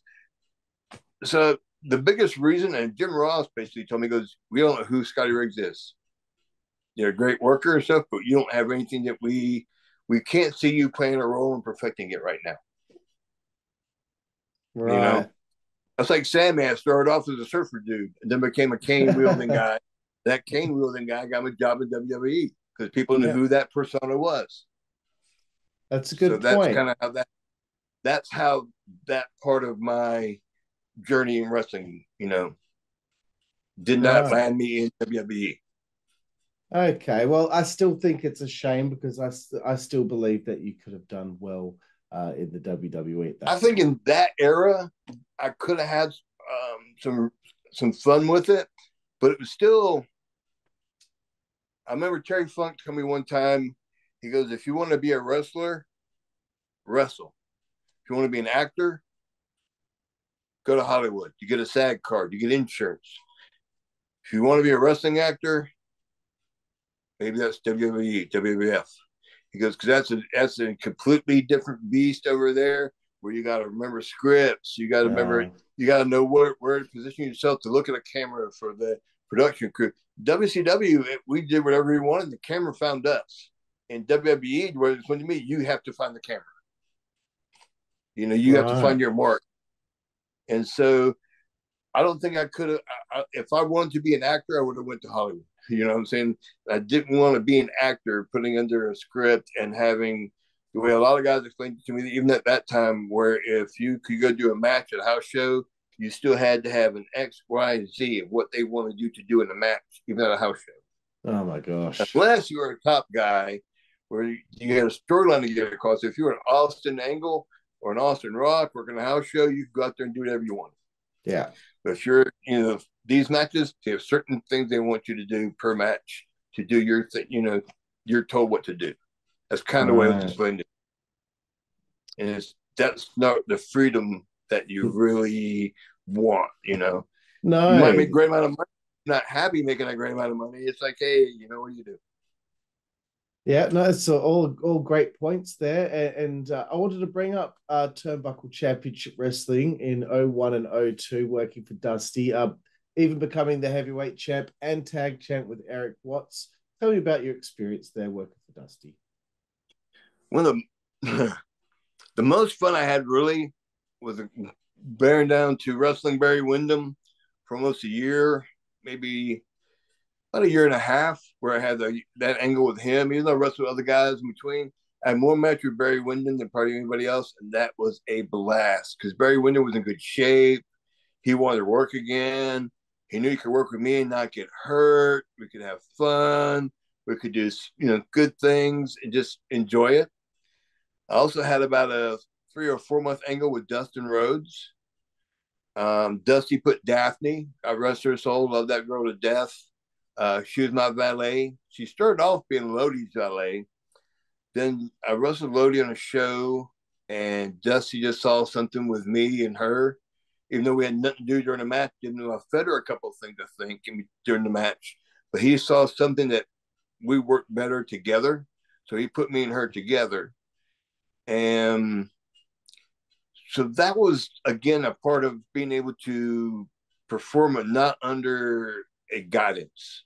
Here's what I want you to do. Here's your finish. Go do it. He put me, Dusty put me with a lot of his, uh, a guy named Jason Sugarman, big kid, good looking guy. Never really grasped the athletic part of being able to be a wrestler. Good talent, looked great, but he was like Van Hammer, looked great, but didn't have a whole athletic ability to him. I mean, Mark Hammer could tell you the same thing. He was not a great athlete. He mm-hmm. could be a performer, but not an athlete. And that's the same way this kid was. I remember I got him in the ring one time and he was like, What are we going to do? I'll call it out there, kid. I really had no clue what I'll call that their kid really meant. Other than I had a lot of veterans tell me that. I did have a clue then. And I could go out there and listen to the crowd. Uh, from again, 92, this was 10 years in. It took me that far apart of a point to where I could go out to a crowd and tell this kid and guide him by the hand, tell him what to do, and have a great match. And we did we did a few times. And I said, I'll call the finish out there. Da, da, da, this we'll just the finish is this. I'll call out there. Don't worry, just listen to me, kid. You'll be fine. And that's the way some guy 10 years earlier told me. You know, the guy who trained me told me. And I think probably the best memory I had, I was wrestling Dusty somewhere, I think Lake City, Florida actually two memories real quick. Russell Dusty, and he's in the ring. We're doing a few things, and I finally look. I look at him and said, "Will you quit being Virgil Runnels to start being Dusty?" I remember him looking at me like this. Next thing you know, he was flip, flop, fly. I was bouncing around like a ball off a wall for him. That also, I sparked a little flame into him in one match. That and he just all of a sudden became Dusty Rhodes and I was, and I just did nothing but bounce around for him from that moment on, and it was great. It was the most fun I had to match because I was actually the guy that I watched on TV. I was finally in the ring with because he was Dusty was older, you know, only wanted to do certain amount of things. But the yeah. minute I said that to him, I think I stuck a nerve, and that was a black. and then the only other thing that was funny was um, Bullet Bob Armstrong. I don't know if you know who he is. Of course, yeah. Uh, the, the Armstrong's patriarch, their father. Yeah we were wrestling him, and there was a match. And again, he's much older than me. We were only doing so much, but he went to headbutt me, and instead of not being a nice, easy headbutt, he headbutted me. We both went kaboom down to our butts, and we're sitting at each other. He knocked himself silly as much as he knocked me silly. I remember we're just sitting there. I can remember staring at each other in the ring. I'm like, "You okay?" He's like, "Are you okay?" I think I am. I think I am too let's go home. Small package me. Okay. So I went, I was again, I was a bad guy. I went to pick him up, boom, we small package me one, two, three. The bullet got the win. You know, he went out and did his strut. He come to me back and Damn, I'm sorry about that. We knocked us close to it, didn't I? So yeah, we were both we were there. But those are two best memories I have there of, of Dustin and the bullet. And again, working Barry, working a great program with Dustin. Uh, and so, I mean, there were guys that go out there. We didn't have to say a word to each other. We just went out to the ring knew knew the point we wanted to get to. We just worked with each other, and that when you get to do that, that's when you're having a blast. It really is. That's very cool. Thank you so much for sharing. And, and, Scotty, we're getting very close to the end of the interview here. Again, I appreciate uh, your time so much. Uh, I know it's getting a little late there for you now. I was waiting for you to go, man. I forgot to press record. no, trust me, uh, that, that, that, that would be an absolute travesty. So, um, uh, getting to the tail end here, Scotty, uh, you work at Legends of the Arena show in my research. uh, and that was, I believe, your last match in 2009. Uh, what led to your retirement from pro wrestling? I basically had um, I fractured my elbow. I don't know if you can see. Oh, wow, yeah. I have a little lump there. My arms about two inches shorter than the other. I fractured that on the bone, working a show, and had three shoulder three surgeries on it where they zipped me from here to here, filleted yeah. me like a fish. Put the bone back together, had two steel plates, about 27 screws at one point in there. I still have five or six in there still now. And basically, that match at Legends of the Arena, I've been, I fractured. It was 07 when I fractured shoulder. That was 09. So, it's been almost two years of, I had three surgeries in 20 months. So, I couldn't work out. I've lost a lot of weight, been away from everything, and there wasn't a fan there who knew who the heck I was. Jamie Dundee did his best to, to rip me being American male. Some of the fans went, Yeah, that's who that guy is. And Rhino couldn't do anything because he was with TNA. So they didn't want Rhino to do anything. Right. So it was like that three way dance we did was really a dance. Where it was a little bit of this, a little bit of that, and let's get out of there. And that was Francine's thing. Yeah. And I told her, I said, I'm really not comfortable really working. I look like crap. She's like, I can't have a show without having to clap. was the way she put it to me. I said, "Sweet, let's go in there." And Terry Funk was there, and I asked Terry. I said, "I said Terry, I said Terry, just had these surgeries. What kind of idea can you give us? Some ideas of how to work around the injury and uh, a little bit, maybe a spot or something to come up with."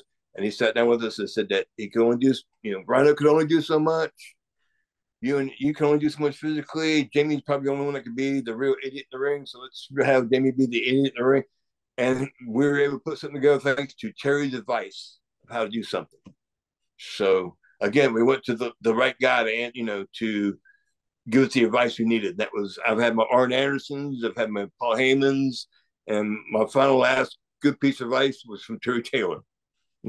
Not Terry Taylor, Terry Funk. Good, Terry, Terry Taylor. What in the wide, wide world of sports have I gone? Holy snake. you can go ahead and edit that out. Not a problem, Brad. Not a problem. um, last question here before we get to the final segment of the show here, Scotty. How do you hope to be remembered from your time in pro wrestling? Wow, that's a good one. I really have no clue of how I want to be remembered, just as a wrestler. I went there and had and had wrestling matches and told stories through his wrestling matches. I mean, again, I, I, I never had the persona as a Ric Flair, but I wasn't uh, a George South either. You know what I'm saying? That's an A to Z part of the spectrum. Ric Flair is an A. George South is he's still George South, a well-known wrestler, but he's still, you know, there's two different parts of the spectrum. I think I'm somewhere in the middle. I was just a great wrestler who came apart or came to be a part of the business at the right time. Very know, I got there when wrestling we went from just being wrestling to all of a sudden the live wrestling Monday Night Wars. That's the best. That's the biggest part people remember me from is that Nitros and ECW. There was all those those three companies facing off against each other. That's had to be the part of the right time in the business. Yeah, that's, that's, that's the best answer I can have for you. That's cool. You know, that's that's the time period that I became a wrestling fan. A lot of people became wrestling fans because of that. I kind of wish I would have been. I kind of wish I would have been born ten years earlier, so I could have gone through the territory phase a little better. I would have loved. I mean, the, the most fun I had wrestling was when I was in, in USWA. Like I said, Saturday mornings we had Memphis TV in Memphis. Saturday night we drove 200 miles to Nashville, Tennessee. Drove back that same night. Um, Sundays were, were, were off most of the time. Monday was Memphis. Tuesday was uh, Louisville, Kentucky. Wednesday was Evansville, Indiana. Thursday, Friday was Spot Town. Started all over again on Saturday, Saturday morning. And each week you had to wrestle those four same towns. So you had the same crowds there. You might wrestle the same guy three weeks in a row. So you got to have three different matches, basically.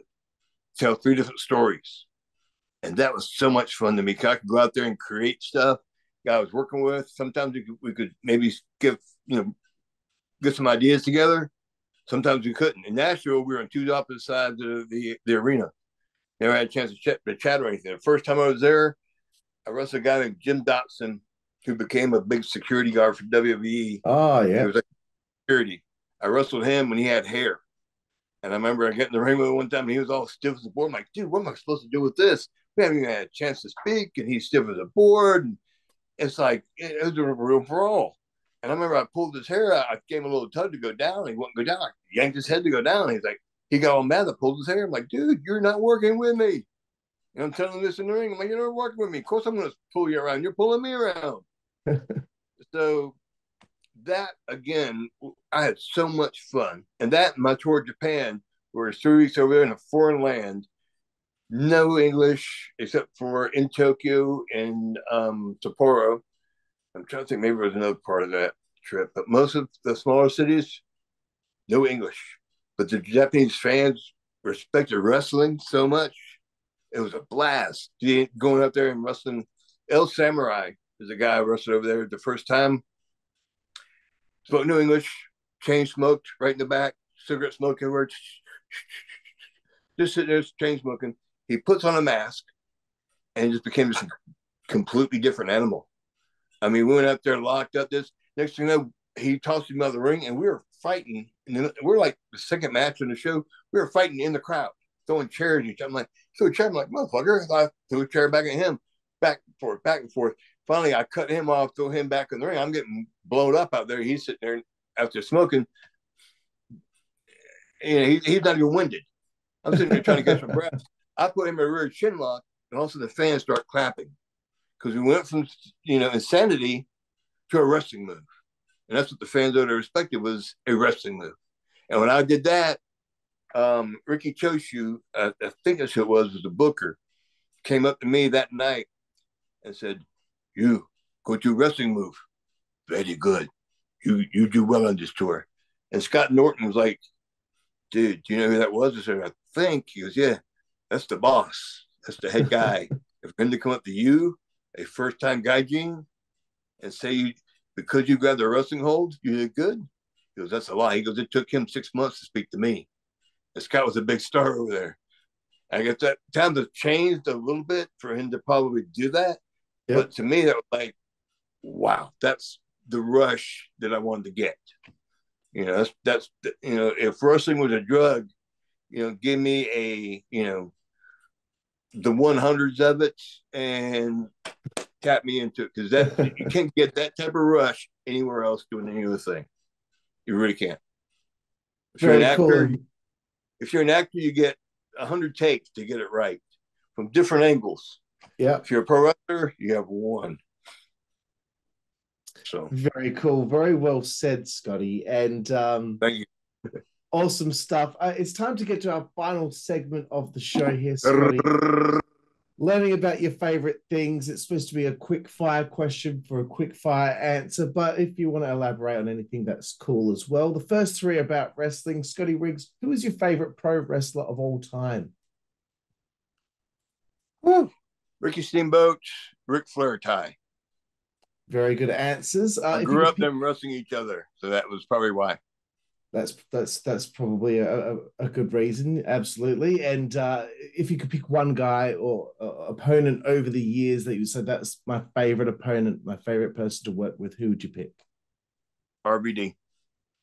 Excellent. Uh, if you could mention one match from your whole career, if someone asked you, you know, uh, show me your favorite match that you performed in, in your career, what what would that be? Wow. Um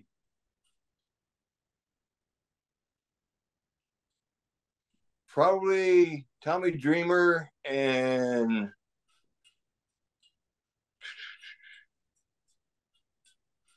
give me give me one second. Um, it's all right. Tommy Dreamer, Jerry Lynn versus me and Steve Corino in Peoria, Illinois, ECW. Had cool. blast. Awesome. Uh, getting away from wrestling now, Scotty, do you have a favorite book? Penthouse. Excellent. Uh, do you have a favorite TV show?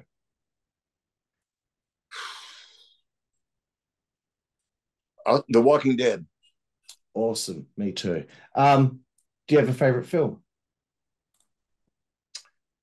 Wow. Um, Halloween. 1978. Excellent. Uh, do you have a favorite musical artist or band? Kiss. Excellent. Uh, moving away from the arts now, what's your favorite food? Sushi. Nice. Uh, do you have a favorite place to eat on the road? Cracker Barrel. Excellent. Uh, three to go. Uh, it's supposed to be favorite alcoholic beverage, but if you don't drink, just your favorite beverage in general. Johnnie Walker Blue. Excellent. Uh, second last one here, Scotty. Uh, favorite female body part. You see a good looking lady. Where will Scotty Riggs's eyes go to first? Boobs. Excellent. And the last one here, Scotty Riggs. What is your favorite curse word? Fuck.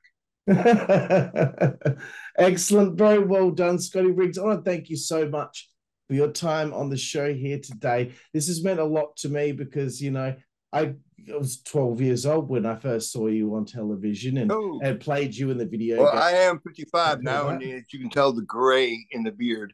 Absolutely. is- I, I'm starting to get it too Oh. now. So, but you know, Dark. it's, it's been very nice uh, having the opportunity to, to meet you and talk to you about your career. So, uh, honestly, I, Yes, sir. I, I really want to thank you for your time again. Dude, I had a blast. Uh, Like I said, a lot of times you twerk some memories for me that are very cool. I always kind of pull out of there that I haven't had, you know, anybody tug at in a long time. So, I, dude, it's just much fun for me. Thank you so much, Scotty. I really appreciate it. And, and thank all of you out there for joining us here for the Insider's Edge podcast here on the WCWA network. I'm California. This is my new friend, Scotty Riggs, and we will see you down the road. Thank you.